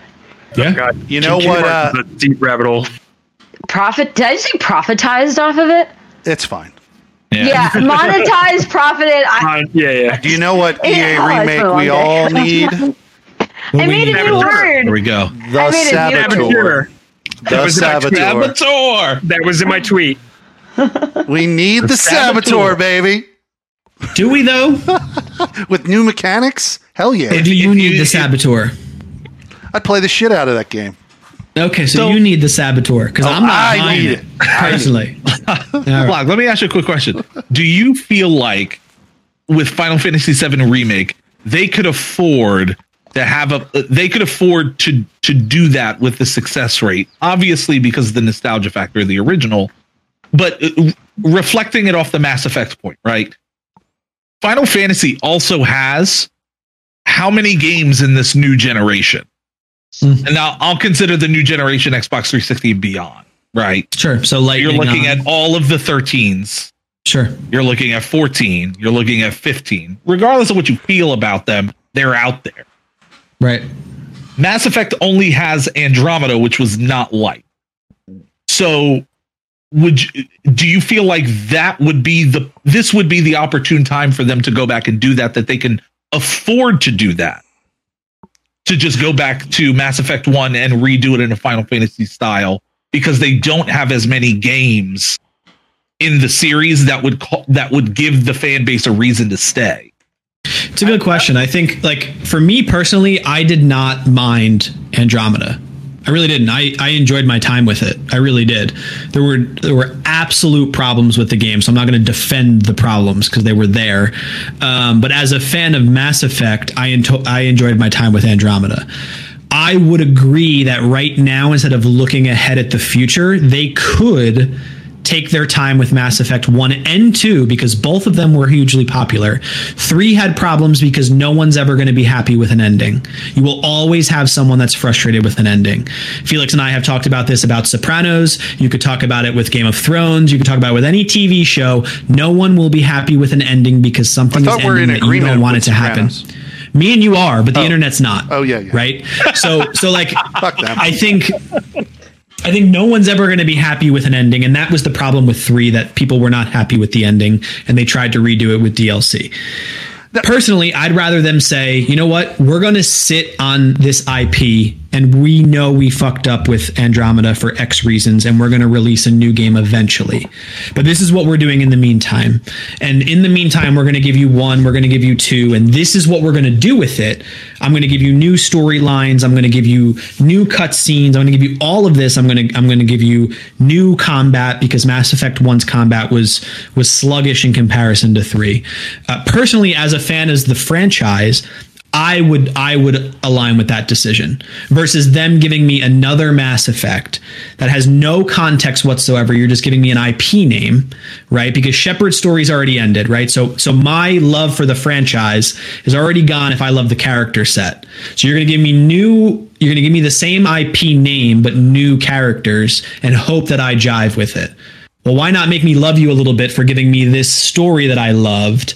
And I'm much more likely to jump on your IP name with with new characters. That's Personally, mostly the that's mostly the, like the point of the remaster thing. They they it's a way to gauge interest in certain series and IPs, right? Like it's it's a way for you release you release like um remasters of certain games and it gives the publishers a, a way of like gauging interest in like oh do we make a new one of Yeah. these yeah um at the same time as you know re-dipping their their hand into the into that uh that pool of like of fans yeah, yeah you're right. I mean, if you think about how much exposure different games get when a remaster comes out, like the Twitch directory blows up. Yeah, Crash like, and- and was peop- actually kind of a big one, which is weird. Yeah. Yeah, Yeah, but then you think about those that pour their time into that directory before that happens. Like that's that's a natural trickle down effect for those streamers that have poured their their time into that directory. They get benefit from that, right? They get that direct benefit if you've created a loyal following around that game and then that game gets picked up for a remaster. It's the same way that when a sequel gets announced and Felix plays the original, Felix always gets more viewers playing the original if he plays it off of the tail ending, you know, of, of a sequel being announced because people are now tuning in Yeah, Watch for Dogs. the original game. Watch Yeah. Dogs was Right, amazing. Watch Dogs is a great example. Watch of Dogs that. 2 was announced, Okay, and Watch I Dogs was Two is coming Watch out. Dogs, I'm interested in two. What's going on with one? Oh shit, Felix is the top of Watch Dogs one because he's been playing it. Fuck, I'm going to click on him because he's the top of the list. And now Felix is now getting more viewers because he decided to play a game that he loves, and just so happened that a sequel's coming out for it. Right? Triple. yeah, what were you now is a good time to be playing To, any uh, Assassin's Creed game. to uh, to kind of hone in on your point, Locke, about the the Mass Effect. Uh, but like you know, if we were imagining a sequel to come out, or not a sequel, but a remake to come out. I think what these games can learn from the Final Fantasy VII remake is that taking big risks, if done properly, uh, with a large touchstone into what made the original game great, can pay off in huge, huge, huge, huge dividends. Um, obviously, they have to know what they're doing. Like in the case of the of the Seven remake, they had like a large majority of decision makers from the original team on this new team to keep the same spirit and vibe and connection to the source material. You would need that for something like Mass Effect. But I completely agree that if you gave people a reason to go back to Mass Effect other than than upres graphics, like more to explore on the planets you go to, like more information about Shepard's backstory, more connections to his to his crew and to his team, uh, making the world feel more feel more alive and vibrant. Imagine what they could do with the Citadel, with how much like Sure. crowd tech there is now and and just you know branching dialogue options and it would be it could be an entirely different experience It gives you more depth and that would be the road that they take down but they can make cool uh kind of cool leaps with combat change the Mhm. combat system up you know so many different ways you can make it work but in order to make it work and make it work really well they have to know why people play the original Yeah, and EA's EA's not smart enough for that, so that will never happen. I thought um, Shepard there's, was there's a a zero percent chance that they'll give us a, a great Mass Effect One remaster. I didn't play it, but I thought Now, Shepard, Shepard wasn't speaking of woman. EA though, Trip and I have a shared love for The Sims. I really want to see The Sims on the true. Switch. switch Sims, Sims on the wild. Switch is like a no brainer.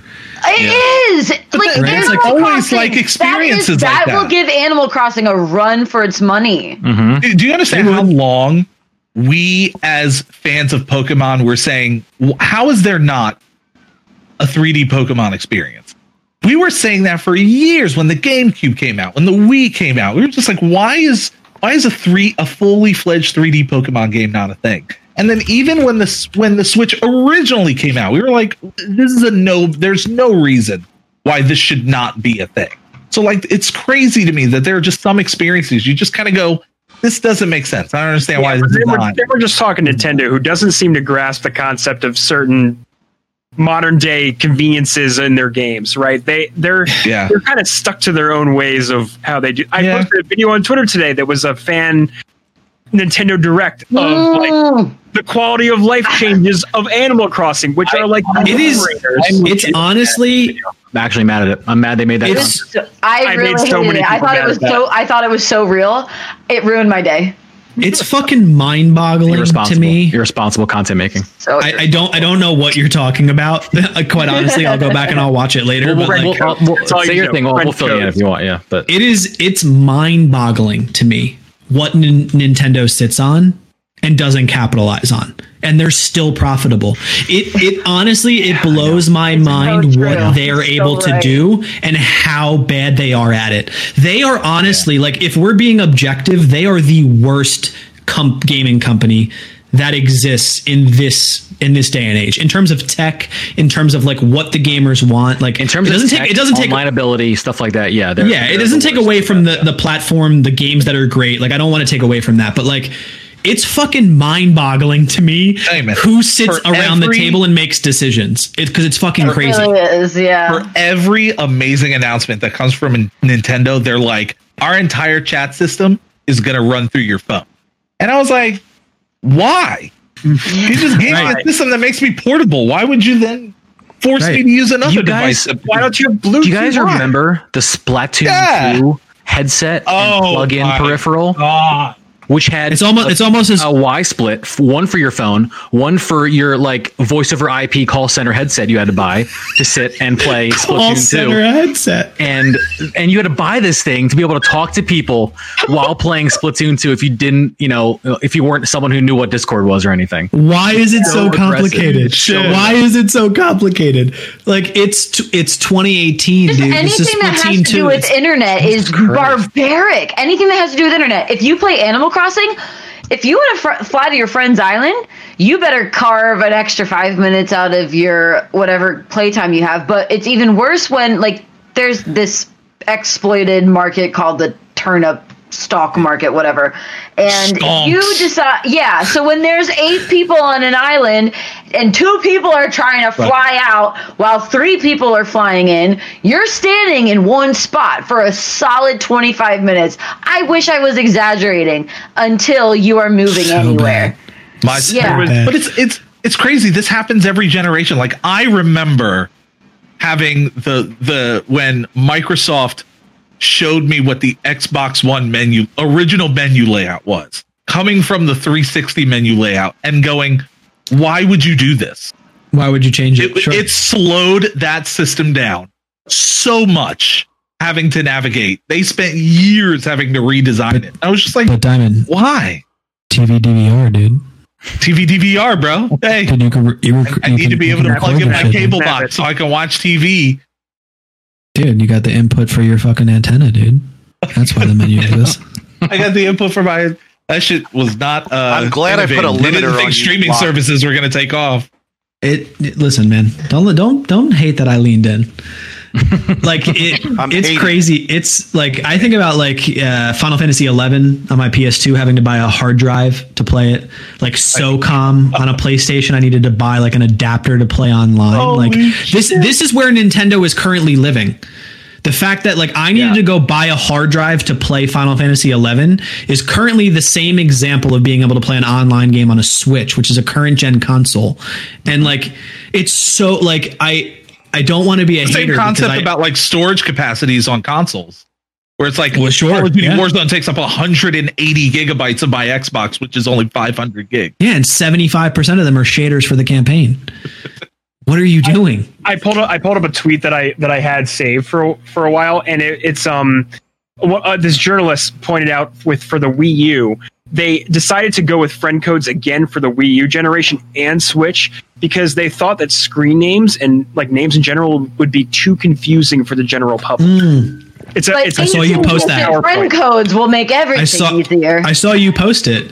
I think Yeah. it, it's it's crazy to me. One of the one of the worst experiences that I had on the PC was switching from Blizzard Destiny to Steam Destiny because of Steam's friend code, like their coding system. Finding someone on Steam is fucking miserable. oh my I god! don't know when they awful. changed it. I They send everyone a link. There's the, there's no alternative. Right. I just send yeah, sending them the link it. is the best Yeah, way, but even that's sending them the link is is like complicated and Yeah. and like is is annoying. Like it, if anything, the the the the console generation, like an Xbox or a, or a PS4, has made it easy to find your friend, right? Like you can find them easily by searching for them, and that mostly has to do with the naming structure. The fact that there could be 15 different lock and keys on Overwatch alone, and then it's signified by a number, right? Makes it more complicated. It's great for me because I get to keep the name that I like, but it's also more complicated for you to find me. Um, but like it's it's crazy to think that they thought that we were not capable of entering a screen name and finding our friends and thought that a friend code was somehow an Simpler. easier solution to their problem. It just shows how far behind in tech the people around a table are that are making making decisions. It's crazy. And then again, I still want to buy it. So who am I to to say that it's bad? I mean, I'm a fan of the friend code. Are you? Are you really a fan? What, 20, 26 characters? Come on. Well, what's awesome, what I friend like code is about officially it, longer cool is, Then well, you the can Windows link your Twitter installation and CD key. Yeah, but you can link your Twitter, your Facebook. Uh, you can link your 3DS account to find I- your friends. So there, there is that's kind of cool. But reaction. yeah, Yeah, the Their Twitter, like the, the Twitter and, and like linking other social media is a good idea, right? as a you're more than streamer, likely to link to actually, it's really annoying because I get like 18 friend requests a day because you know, because like mm. I've got clout. But like you know, did I really just say that out loud? Yes, I did. But it's fine. no, but fair. What you But got? Fair. What you gonna do? But Yeah. fair. If you think about like it, it is a streamer problem, right? Like I was watching somebody play. Valorant today, and, and honestly, all he was doing was getting bombarded with fucking friend requests. And that's got to be Or a just- miserable yeah. experience, to be Well, what, honest. what was worse was I felt bad for these streamers, especially the smaller ones that w- before Valorant became drops enabled for all streamers. Um, these streamers who were streaming Valorant and they're like, I have this great view count right now, and everyone's watching me, and I feel so good. But then they look at their chat and they're like, I want a key. Where's my key? I'm leaving. It's been two minutes. I Such, don't yeah, have a it's drop such an interesting like and like shift. that's The got to problem. be the most like the biggest kick in the gut for a content creator Sure. where it's like i got this really cool sponsorship opportunity and i'm being used for a key yeah. and that's like, Like- people are you know yeah, He like, I goes on think- around top about it when he pops into our problem- chats. He just, yeah. On top of first thing he types is drops. all the That- that uh, I, I forgot which streamer like major streamer it was but he made a post about like he was looking at all of the listings of the bots that were just streaming 24-7 streams of Yep. these drops and he's like you're Those reruns. unimportant you're just bots we're here making content it was just reruns and he was getting like really frustrated with the fact that these bots So, were just streaming yeah. these streams when they were Well- trying to actually put legitimate content out D- someone that I stream Valorant with actually told me that there is a statistical system to it. You have to have a minimum of 50 viewers, and the drops only come once every like two to three hours. but there is a minimum viewership requirement. Like there, there's a lot of unspoken things, but if you, I think it's on Reddit. Yeah, that's misleading for people with lower viewership.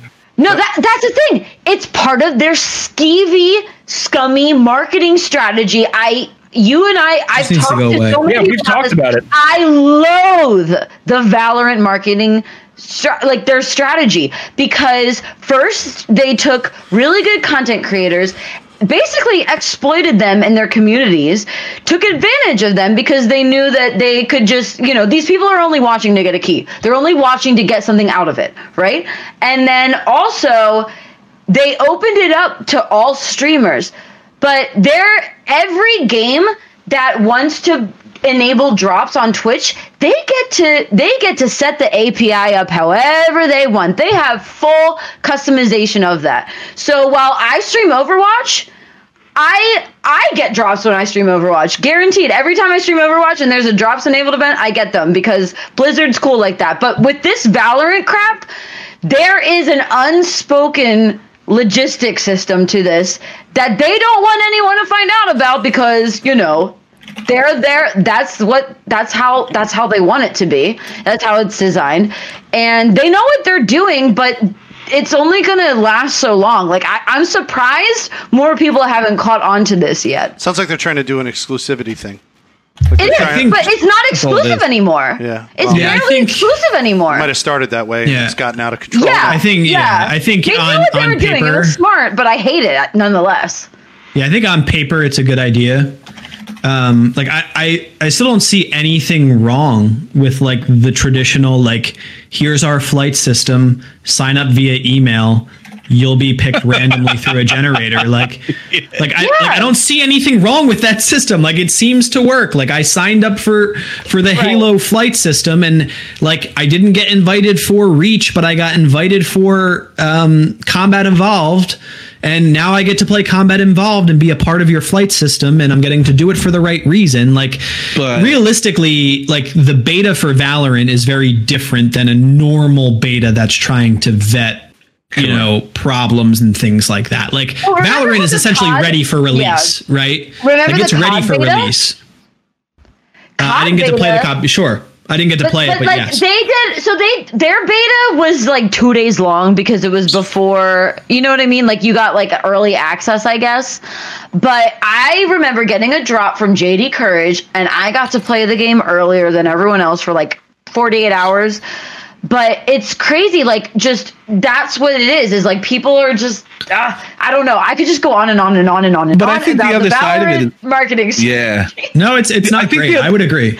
I would agree. It really grinds think my the other gears side of it is that it serves the- business person. Yeah. Yeah, Oh yeah, but it serves a very specific purpose. Like to your point, Locke. Like this is not a get exclusive access for this game to experience this to do that. It's to build hype. Yeah. It's the Supreme model. You can hate Supreme all you want to, but the reason they're popular is demand. That's literally what drives their entire business model is making something available for a short period of time. While it's not equatable, it's the demand of saying these first few streamers are playing it and it's all the big name people. Everyone is going to want in on this experience. Not everyone knows and loves. uh, Obviously, League of Legends is huge, but everyone is playing it.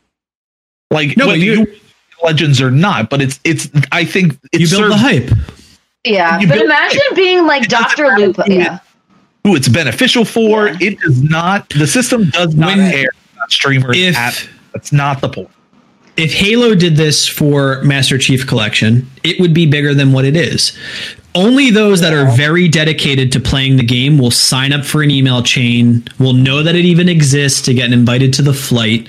But when you compare it to Supreme, like something like Supreme Oreos, you have people third party on eBay making fake Oreo cookies with Supreme logos to try and make money Yep. right?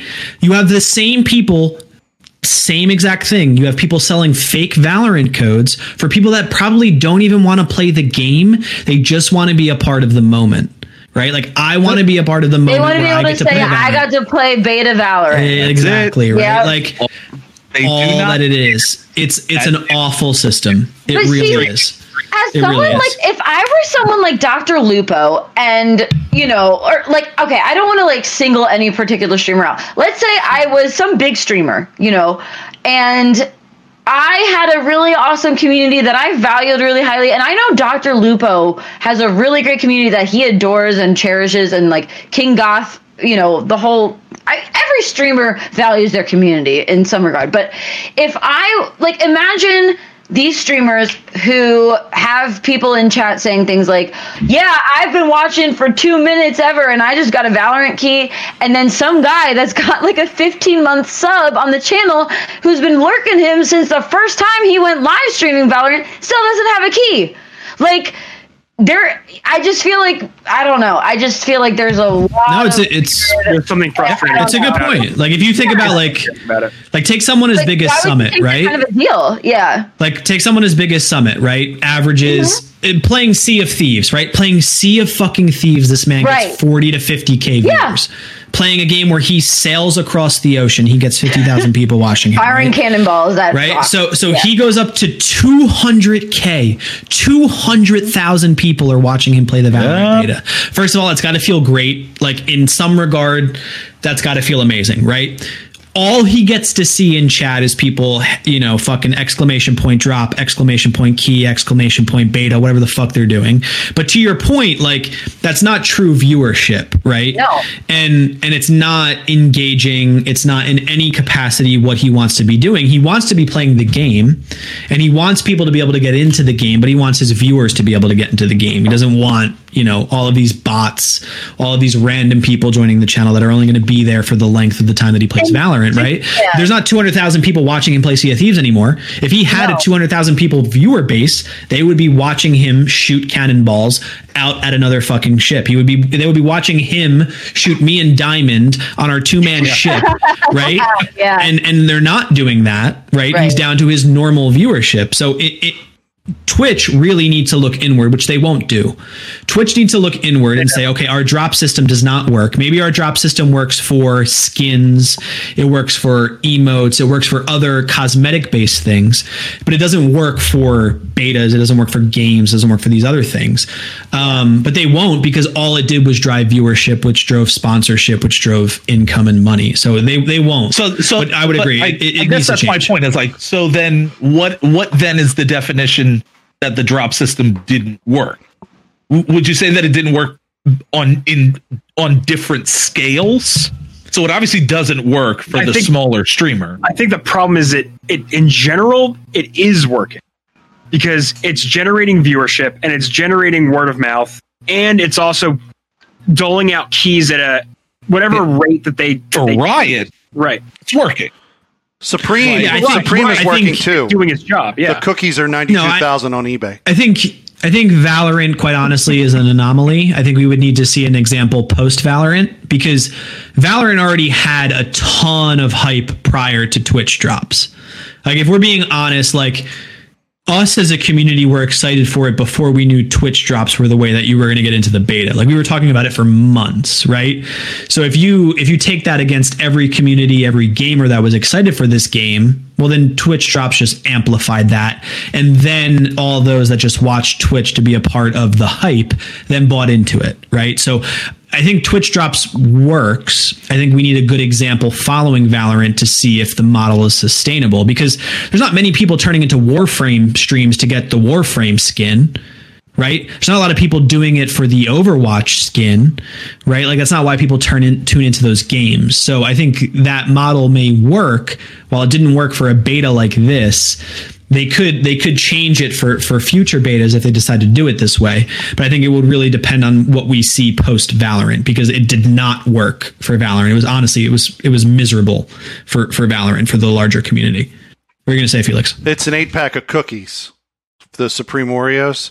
It's eleven thousand five hundred dollars per cookie. That's Shut the front door. because it was Sounds about right. ninety two thousand dollars for a Supreme pack of Oreos on eBay. That you're just gonna eat and you know, I wouldn't eat them. I would get them and put them in a closet. but and let them appreciate and value. It's it's the it's the resale. They didn't sell for that. They probably sold for like a hundred bucks or something. that's insane. I don't. Yeah, it's on eBay. No, no, no they Yeah. sold for eight bucks. Eight bucks. Eight dollars. There you go. Dollar cookie. Supreme has done dumb shit like that. They sell bricks. Brain right They there. sold. Uh, they sell they sold like a flamethrower. They s- sold like like a tricycle. Like they have clothing, but they always have like the dumb thing They put their that's put sold, their label and that shit weird gets close to the roof. Yeah. Yeah, it's crazy. So uh, how are we doing, guys? This is a hell of a uh, chat here, but we're I know, man. pushing it. We're, we're actually Yeah. we're coming up on two hours. I We're at know it's, it 47. flew right by. Yeah. yeah, it flew right by. It's flies a when you're discussion. just partying. but uh, It's been a vibe for sure. yeah, Maybe we I don't want to start the sign off. No, no, we're not doing that until the other two people come back. Yeah, yeah. yeah. Uh, I, gotta, there. I think You I gotta. I'm still here. I'm just eating. I think I gotta make it a third because I need to piss. I, I'm, it's it's it's frank. I'm just gonna be frank. It's okay. We're all taking turns. Okay, keep talking because now I'm gonna get up. Listen, I'm sorry. I had to do what I had to do, dude. Don't don't hate. Don't hate. John, what kind of pizza you got there, dude? Pizza. Pizza. Um, it's four cheese with um, uh, Fiji fire sauce. Hell yeah. I love Dude, living that one's- vicariously through people's foods right now. I've been good with making food, but I haven't had anything prepped this week, so I had to have ice cream for dinner. So maybe tomorrow I can get my Jesus. life together. Here's the um, started- here's the question. just- Living a dream, man. my my editing structure is on point, Wait, so I think you and I while we're all playing, to have a musical talk about- chairs. bringing our bringing our our project. I've been thinking a lot about a project. Dude. I think it might need a little bit of a shift in uh, in focus because, Mhm. or maybe not. I mean, maybe we just rip on Destiny instead of talking about like, I'm still waiting for the invite. Please do it. Just just rip the band-aid off. yeah. I've been I've been waiting to eat a fucking hot dog and talk about. Well, I don't want to name names, but uh, there was there were locations that uh, would not respond to. Uh, I'm not saying it's your fault. I'm just saying I'm ready and I'm there. I'm ready too, dude. I'm very ready. I think this concept could slap. I've been watching a lot I'm of ready. Bourdain too, and I'm like, you know what? Oh, dude, it's so good. Are you coming around to my? We could be coming around to my to your what? my way of thinking. About That was what? my original thought. Was Bourdain. Bourdain. Dude, I've been on the Bourdain Yeah. wave. Dude, he's. We could Bourdain I the miss fuck that out man. Good. I miss that man, dude. I know it's real sad. So Amy, dude. so Amy got me a gift for my birthday. I do not cry very often. She got me danger close to it. She got me Anthony Bourdain's um, his uh, personal cookbook, oh wow, dude. which I was like almost. She almost got me. It was close. That's a good gift. I didn't. Yeah, that's a really good gift. I might have to look into that because my husband's a big chef too. I uh, just man, I watched his Beirut episode yesterday. That's what I'd never seen. I somehow skipped it. I own the season too, but man, just the way he like talks about how dangerous that city is, but like he makes you want to go there and how it walks the fine line of like you know Western culture versus the super super traditional Muslim lifestyle, and just the way he like gathers around in essence Yeah. he's visiting and shows you all the edges. And He also has this like subjective like view and appreciation of every culture. Like he just like you know what I mean. Like he throws all bias out the window. Like when you you know if you've ever been in like a Facebook group for like food cultures where it's like oh I could never eat that. You know like there's so much like gross bias out there in like the food world and yeah, you have to have like kind of like yeah. a, a pure Yeah, he did. open mind to be able to experience this. Anthony, and And he Anthony- did- he had that yeah Anthony Bourdain understood that you, as a viewer, were never going to travel to Vietnam. yeah But he also knew that that does not mean that Vietnam does not have something of value for you as a person. right I watched the episode where he went into the jungles of Vietnam and they were cooking up something called blood soup. And I was like, that sounds disgusting. They literally kill a chicken. They, they, all the blood comes out and then they put it in a big old pot and then they squirt, it's like limes and other citrus fruits and they stir it for six hours.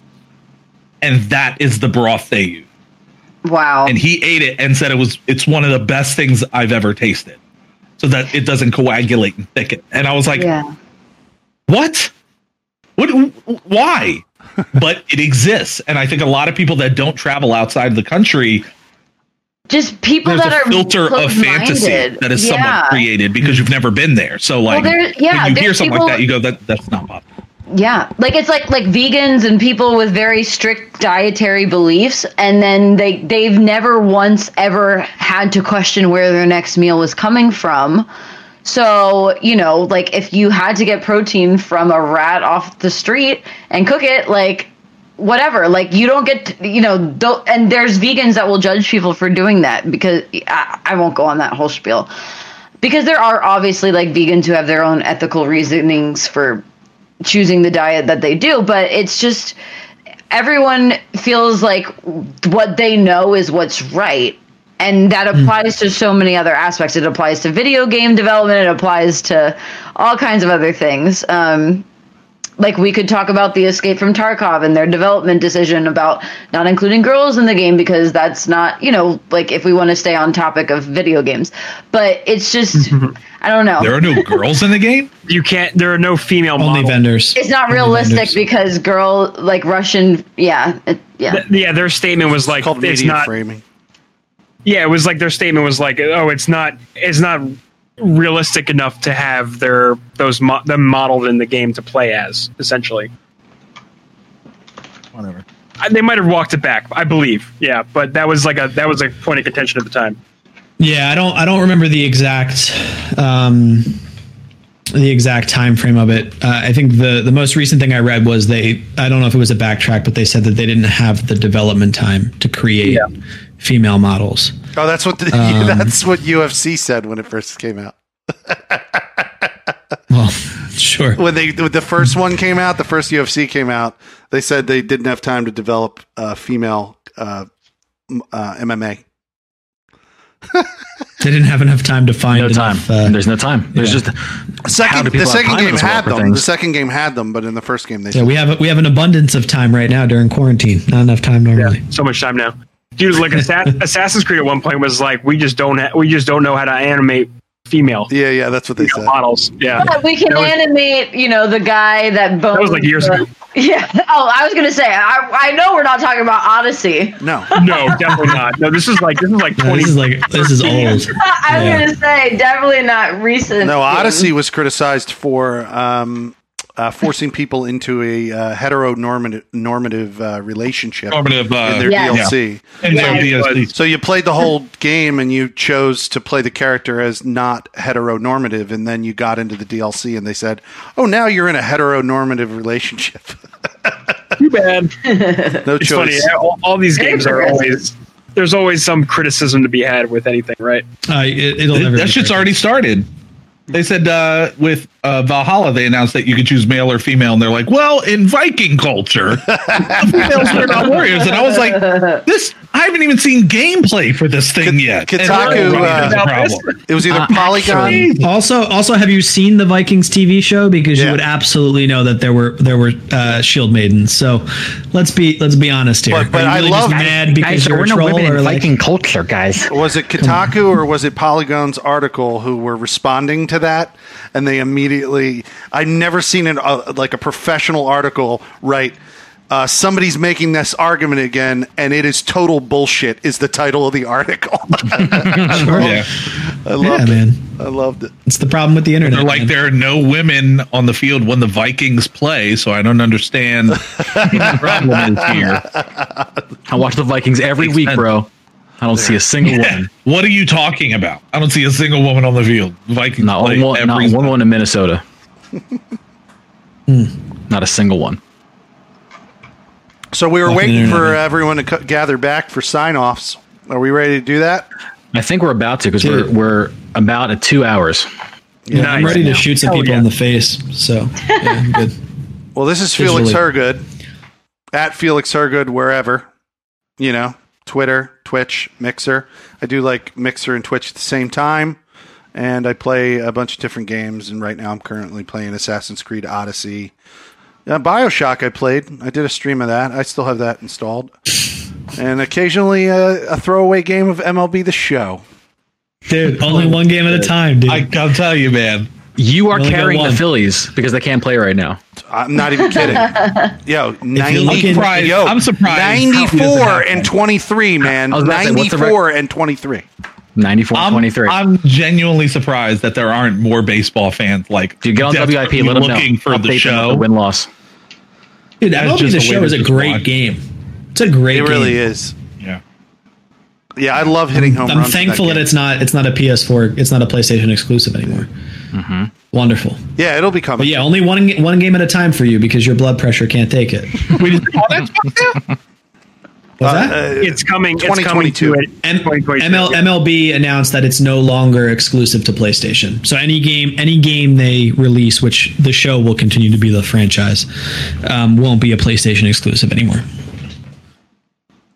So we'll see. Because uh, Xbox before had some weird backyard baseball fucking Remember clone. the It was 2K. Yeah, it was the 2K. Yeah, uh, they had 2K8, which was which was lit, and then that was it. Yeah. 2K8 had adaptive commentary. It was fucking baller. And they couldn't do it anymore because MLB. What's Trip Zero, adaptive where can we find commentary? you? Wait, sorry. Never mind. Come on, Go, dude. Trip. Really? Go, Trip. Go, Google Trip. it, Go, dude. Trip. Go, Fucking- Trip. Go, Trip. Uh, this is Trip Zero. You guys can find me on mixer.com slash Trip Zero TV. My stream schedule is kind of up in the air right now because I just started a new job and we're in training and we don't have set schedules. So that's going to be a kind of amorphous situation. So what you want to do is follow me on Twitter because I'm always on Twitter and I'm always talking about what's going on. It's the same thing, Trip Zero TV. We, when I last streamed on Monday, we were in the middle of Final Fantasy VII, the original. Uh, and right, we went to that right after the remake. So uh, come through whenever that happens next if you want spoilers for the remake part two because they're in abundance on my stream exclusively. Um, and uh, yeah, I'll be going with more fun stuff after that because uh, everyone knows Destiny's dead. So Destiny. catch me there. Rip. Dude, you're not. Hold on. Hold on. Hey, You- You're, You not, are you're not not ready. You're not ready. you're dude. not ready. Dude, I'm not September. some- September is going to come. Luke said, Luke's Luke going to come in September, and he's going to open up your wallet, and he's going to fucking take your money out of it. You are not- you're not fucking you're not ready. ready. Right on that inner You're not fucking forearm. And Gothalion Dude, I almost, that I almost before. want to be so fucking spiteful. Like I'm almost prepared enough to be so spiteful that I won't do it, just because I want to fucking get in an argument over Twitter with them. that I won't, I won't pay them my, I won't give them my money. Let me make my popcorn, and I will oh, watch. God, I've tried so many times. They don't engage me. I'm gonna try harder. Neo, where can we find you? Find me at Neo Yoshi on Twitch and Neo underscore Yoshi on Twitter. Um, streaming all the time now. It's what I do. Um, go to the Emerging Gamer podcast um, and uh, on YouTube and find our spoiler cast of the remake, Final Fantasy VII remake. We just True. posted that this past week on there. Um, check out Pause Your Game, a place that I like to stream with as well. We, this past weekend, we raised a lot of money for them. It was a really good cause and a really good weekend of streaming for Pause Your Game. Oh, Um, awesome. Yeah, it was a really good time. Um, I had a lot of fun doing that. Um, I have yet to wax my chest and get my head cut You better. for the stream. I, so that I is donated to the cause is so I would see all of those things. this weekend. That's happening this It's weekend. What? it's happening. I was yeah, very confused for a couple seconds. it was He had, he had, he had some donation markers. He had some donation Yeah, markers. he really Yeah. gave no background to that at all. He just I did- So one of them, one of them was uh, Say, get my head cut. I've never. yeah. I'm he's getting getting- my he's getting head cut and my chest waxed. I've also never heard my head cut. That's all he said. Get my head cut. His hairs. His hair, his hair, his hairs are getting cut. These, and these his, hairs, uh, hairs like this? His chest hair is being pulled. this and and all this. This is how. Well, no one's had a haircut in a while, so he's just benefiting from this. To be honest, I, his honestly, chest, need it. however, is gonna is gonna hurt. It's gonna hurt. God, I'm so Yeah. scared. I'm so Diamond excited. jab, diamond jab. Where can we find you? Uh, you can find me everywhere uh, Twitter, Instagram, uh, twitch.tv forward slash diamond jab. Uh, you can find me on YouTube as well. Uh, I stream Monday, Tuesday, Thursday, Friday. Uh, I got Sea of Thieves with you and a couple friends tomorrow night. Uh, and then I have Anthem on Friday. On Friday on my YouTube channel, there's also going to be um, the first video of my lore library series. We're going to be rewinding back and taking a look at Lucifer from the Darksiders series and how the developers have essentially shaped that character uh, in that universe and how that differentiates from how religion uh, um, presents Lucifer as well. And how uh, a lot of the motivations in the game have certain similarities to how religion paints him. So uh, it's a, it's an interesting piece. I'm really excited to kind of put it out there. But yeah, so that'll be on the YouTube uh, Friday at 10 a.m. So Subscribe to Diamond Jab on YouTube. Nice. Do it. Do it. Esther's, where can we find you? You can find me on Twitch and Twitter at Esriz. You can also find me on the Pause Your Game Twitch channel. It's actually Pause Your Game org. And like I said earlier in the show, Thursday, May 21st at 7:30 p.m., we are debuting our very own podcast called The Barking Lot. We're going to be talking mm. about all mm. things animal rescue and how the gaming population might just be able to put an end to unnecessary euthanasia in kill mm. shelters across the nation. So please be sure to tune in. We're going to also be doing some really cool giveaways on our Twitter account, which is at Pause Your Game. We may just be giving a copy of we're, we're giving away a copy of Animal Crossing, possibly. We're also going to be giving away an $100 gift card to any platform eShop of your choice. So that's uh, Nintendo, PlayStation, Xbox, or Steam. And uh, yeah, we have we we like giving cool stuff away. So uh, definitely subscribe to that all that stuff. And uh, yeah, you'll you'll learn a thing or two. I, am really excited nice. to be involved with this cause, and I'm really happy that you guys are on board with us as well. So thank you guys.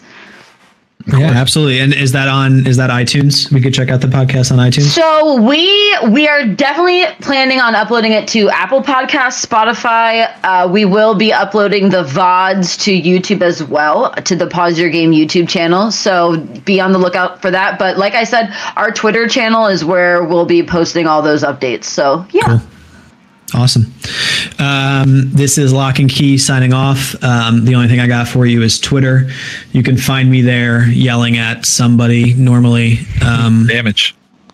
Hopefully, um, it's for something good. Sometimes it's not. I'm an angry father that takes out his frustration of his child on gaming companies and and companies at large. Um, so find sure. That's yeah, the yeah. That's the good. gist of a YouTube series right there.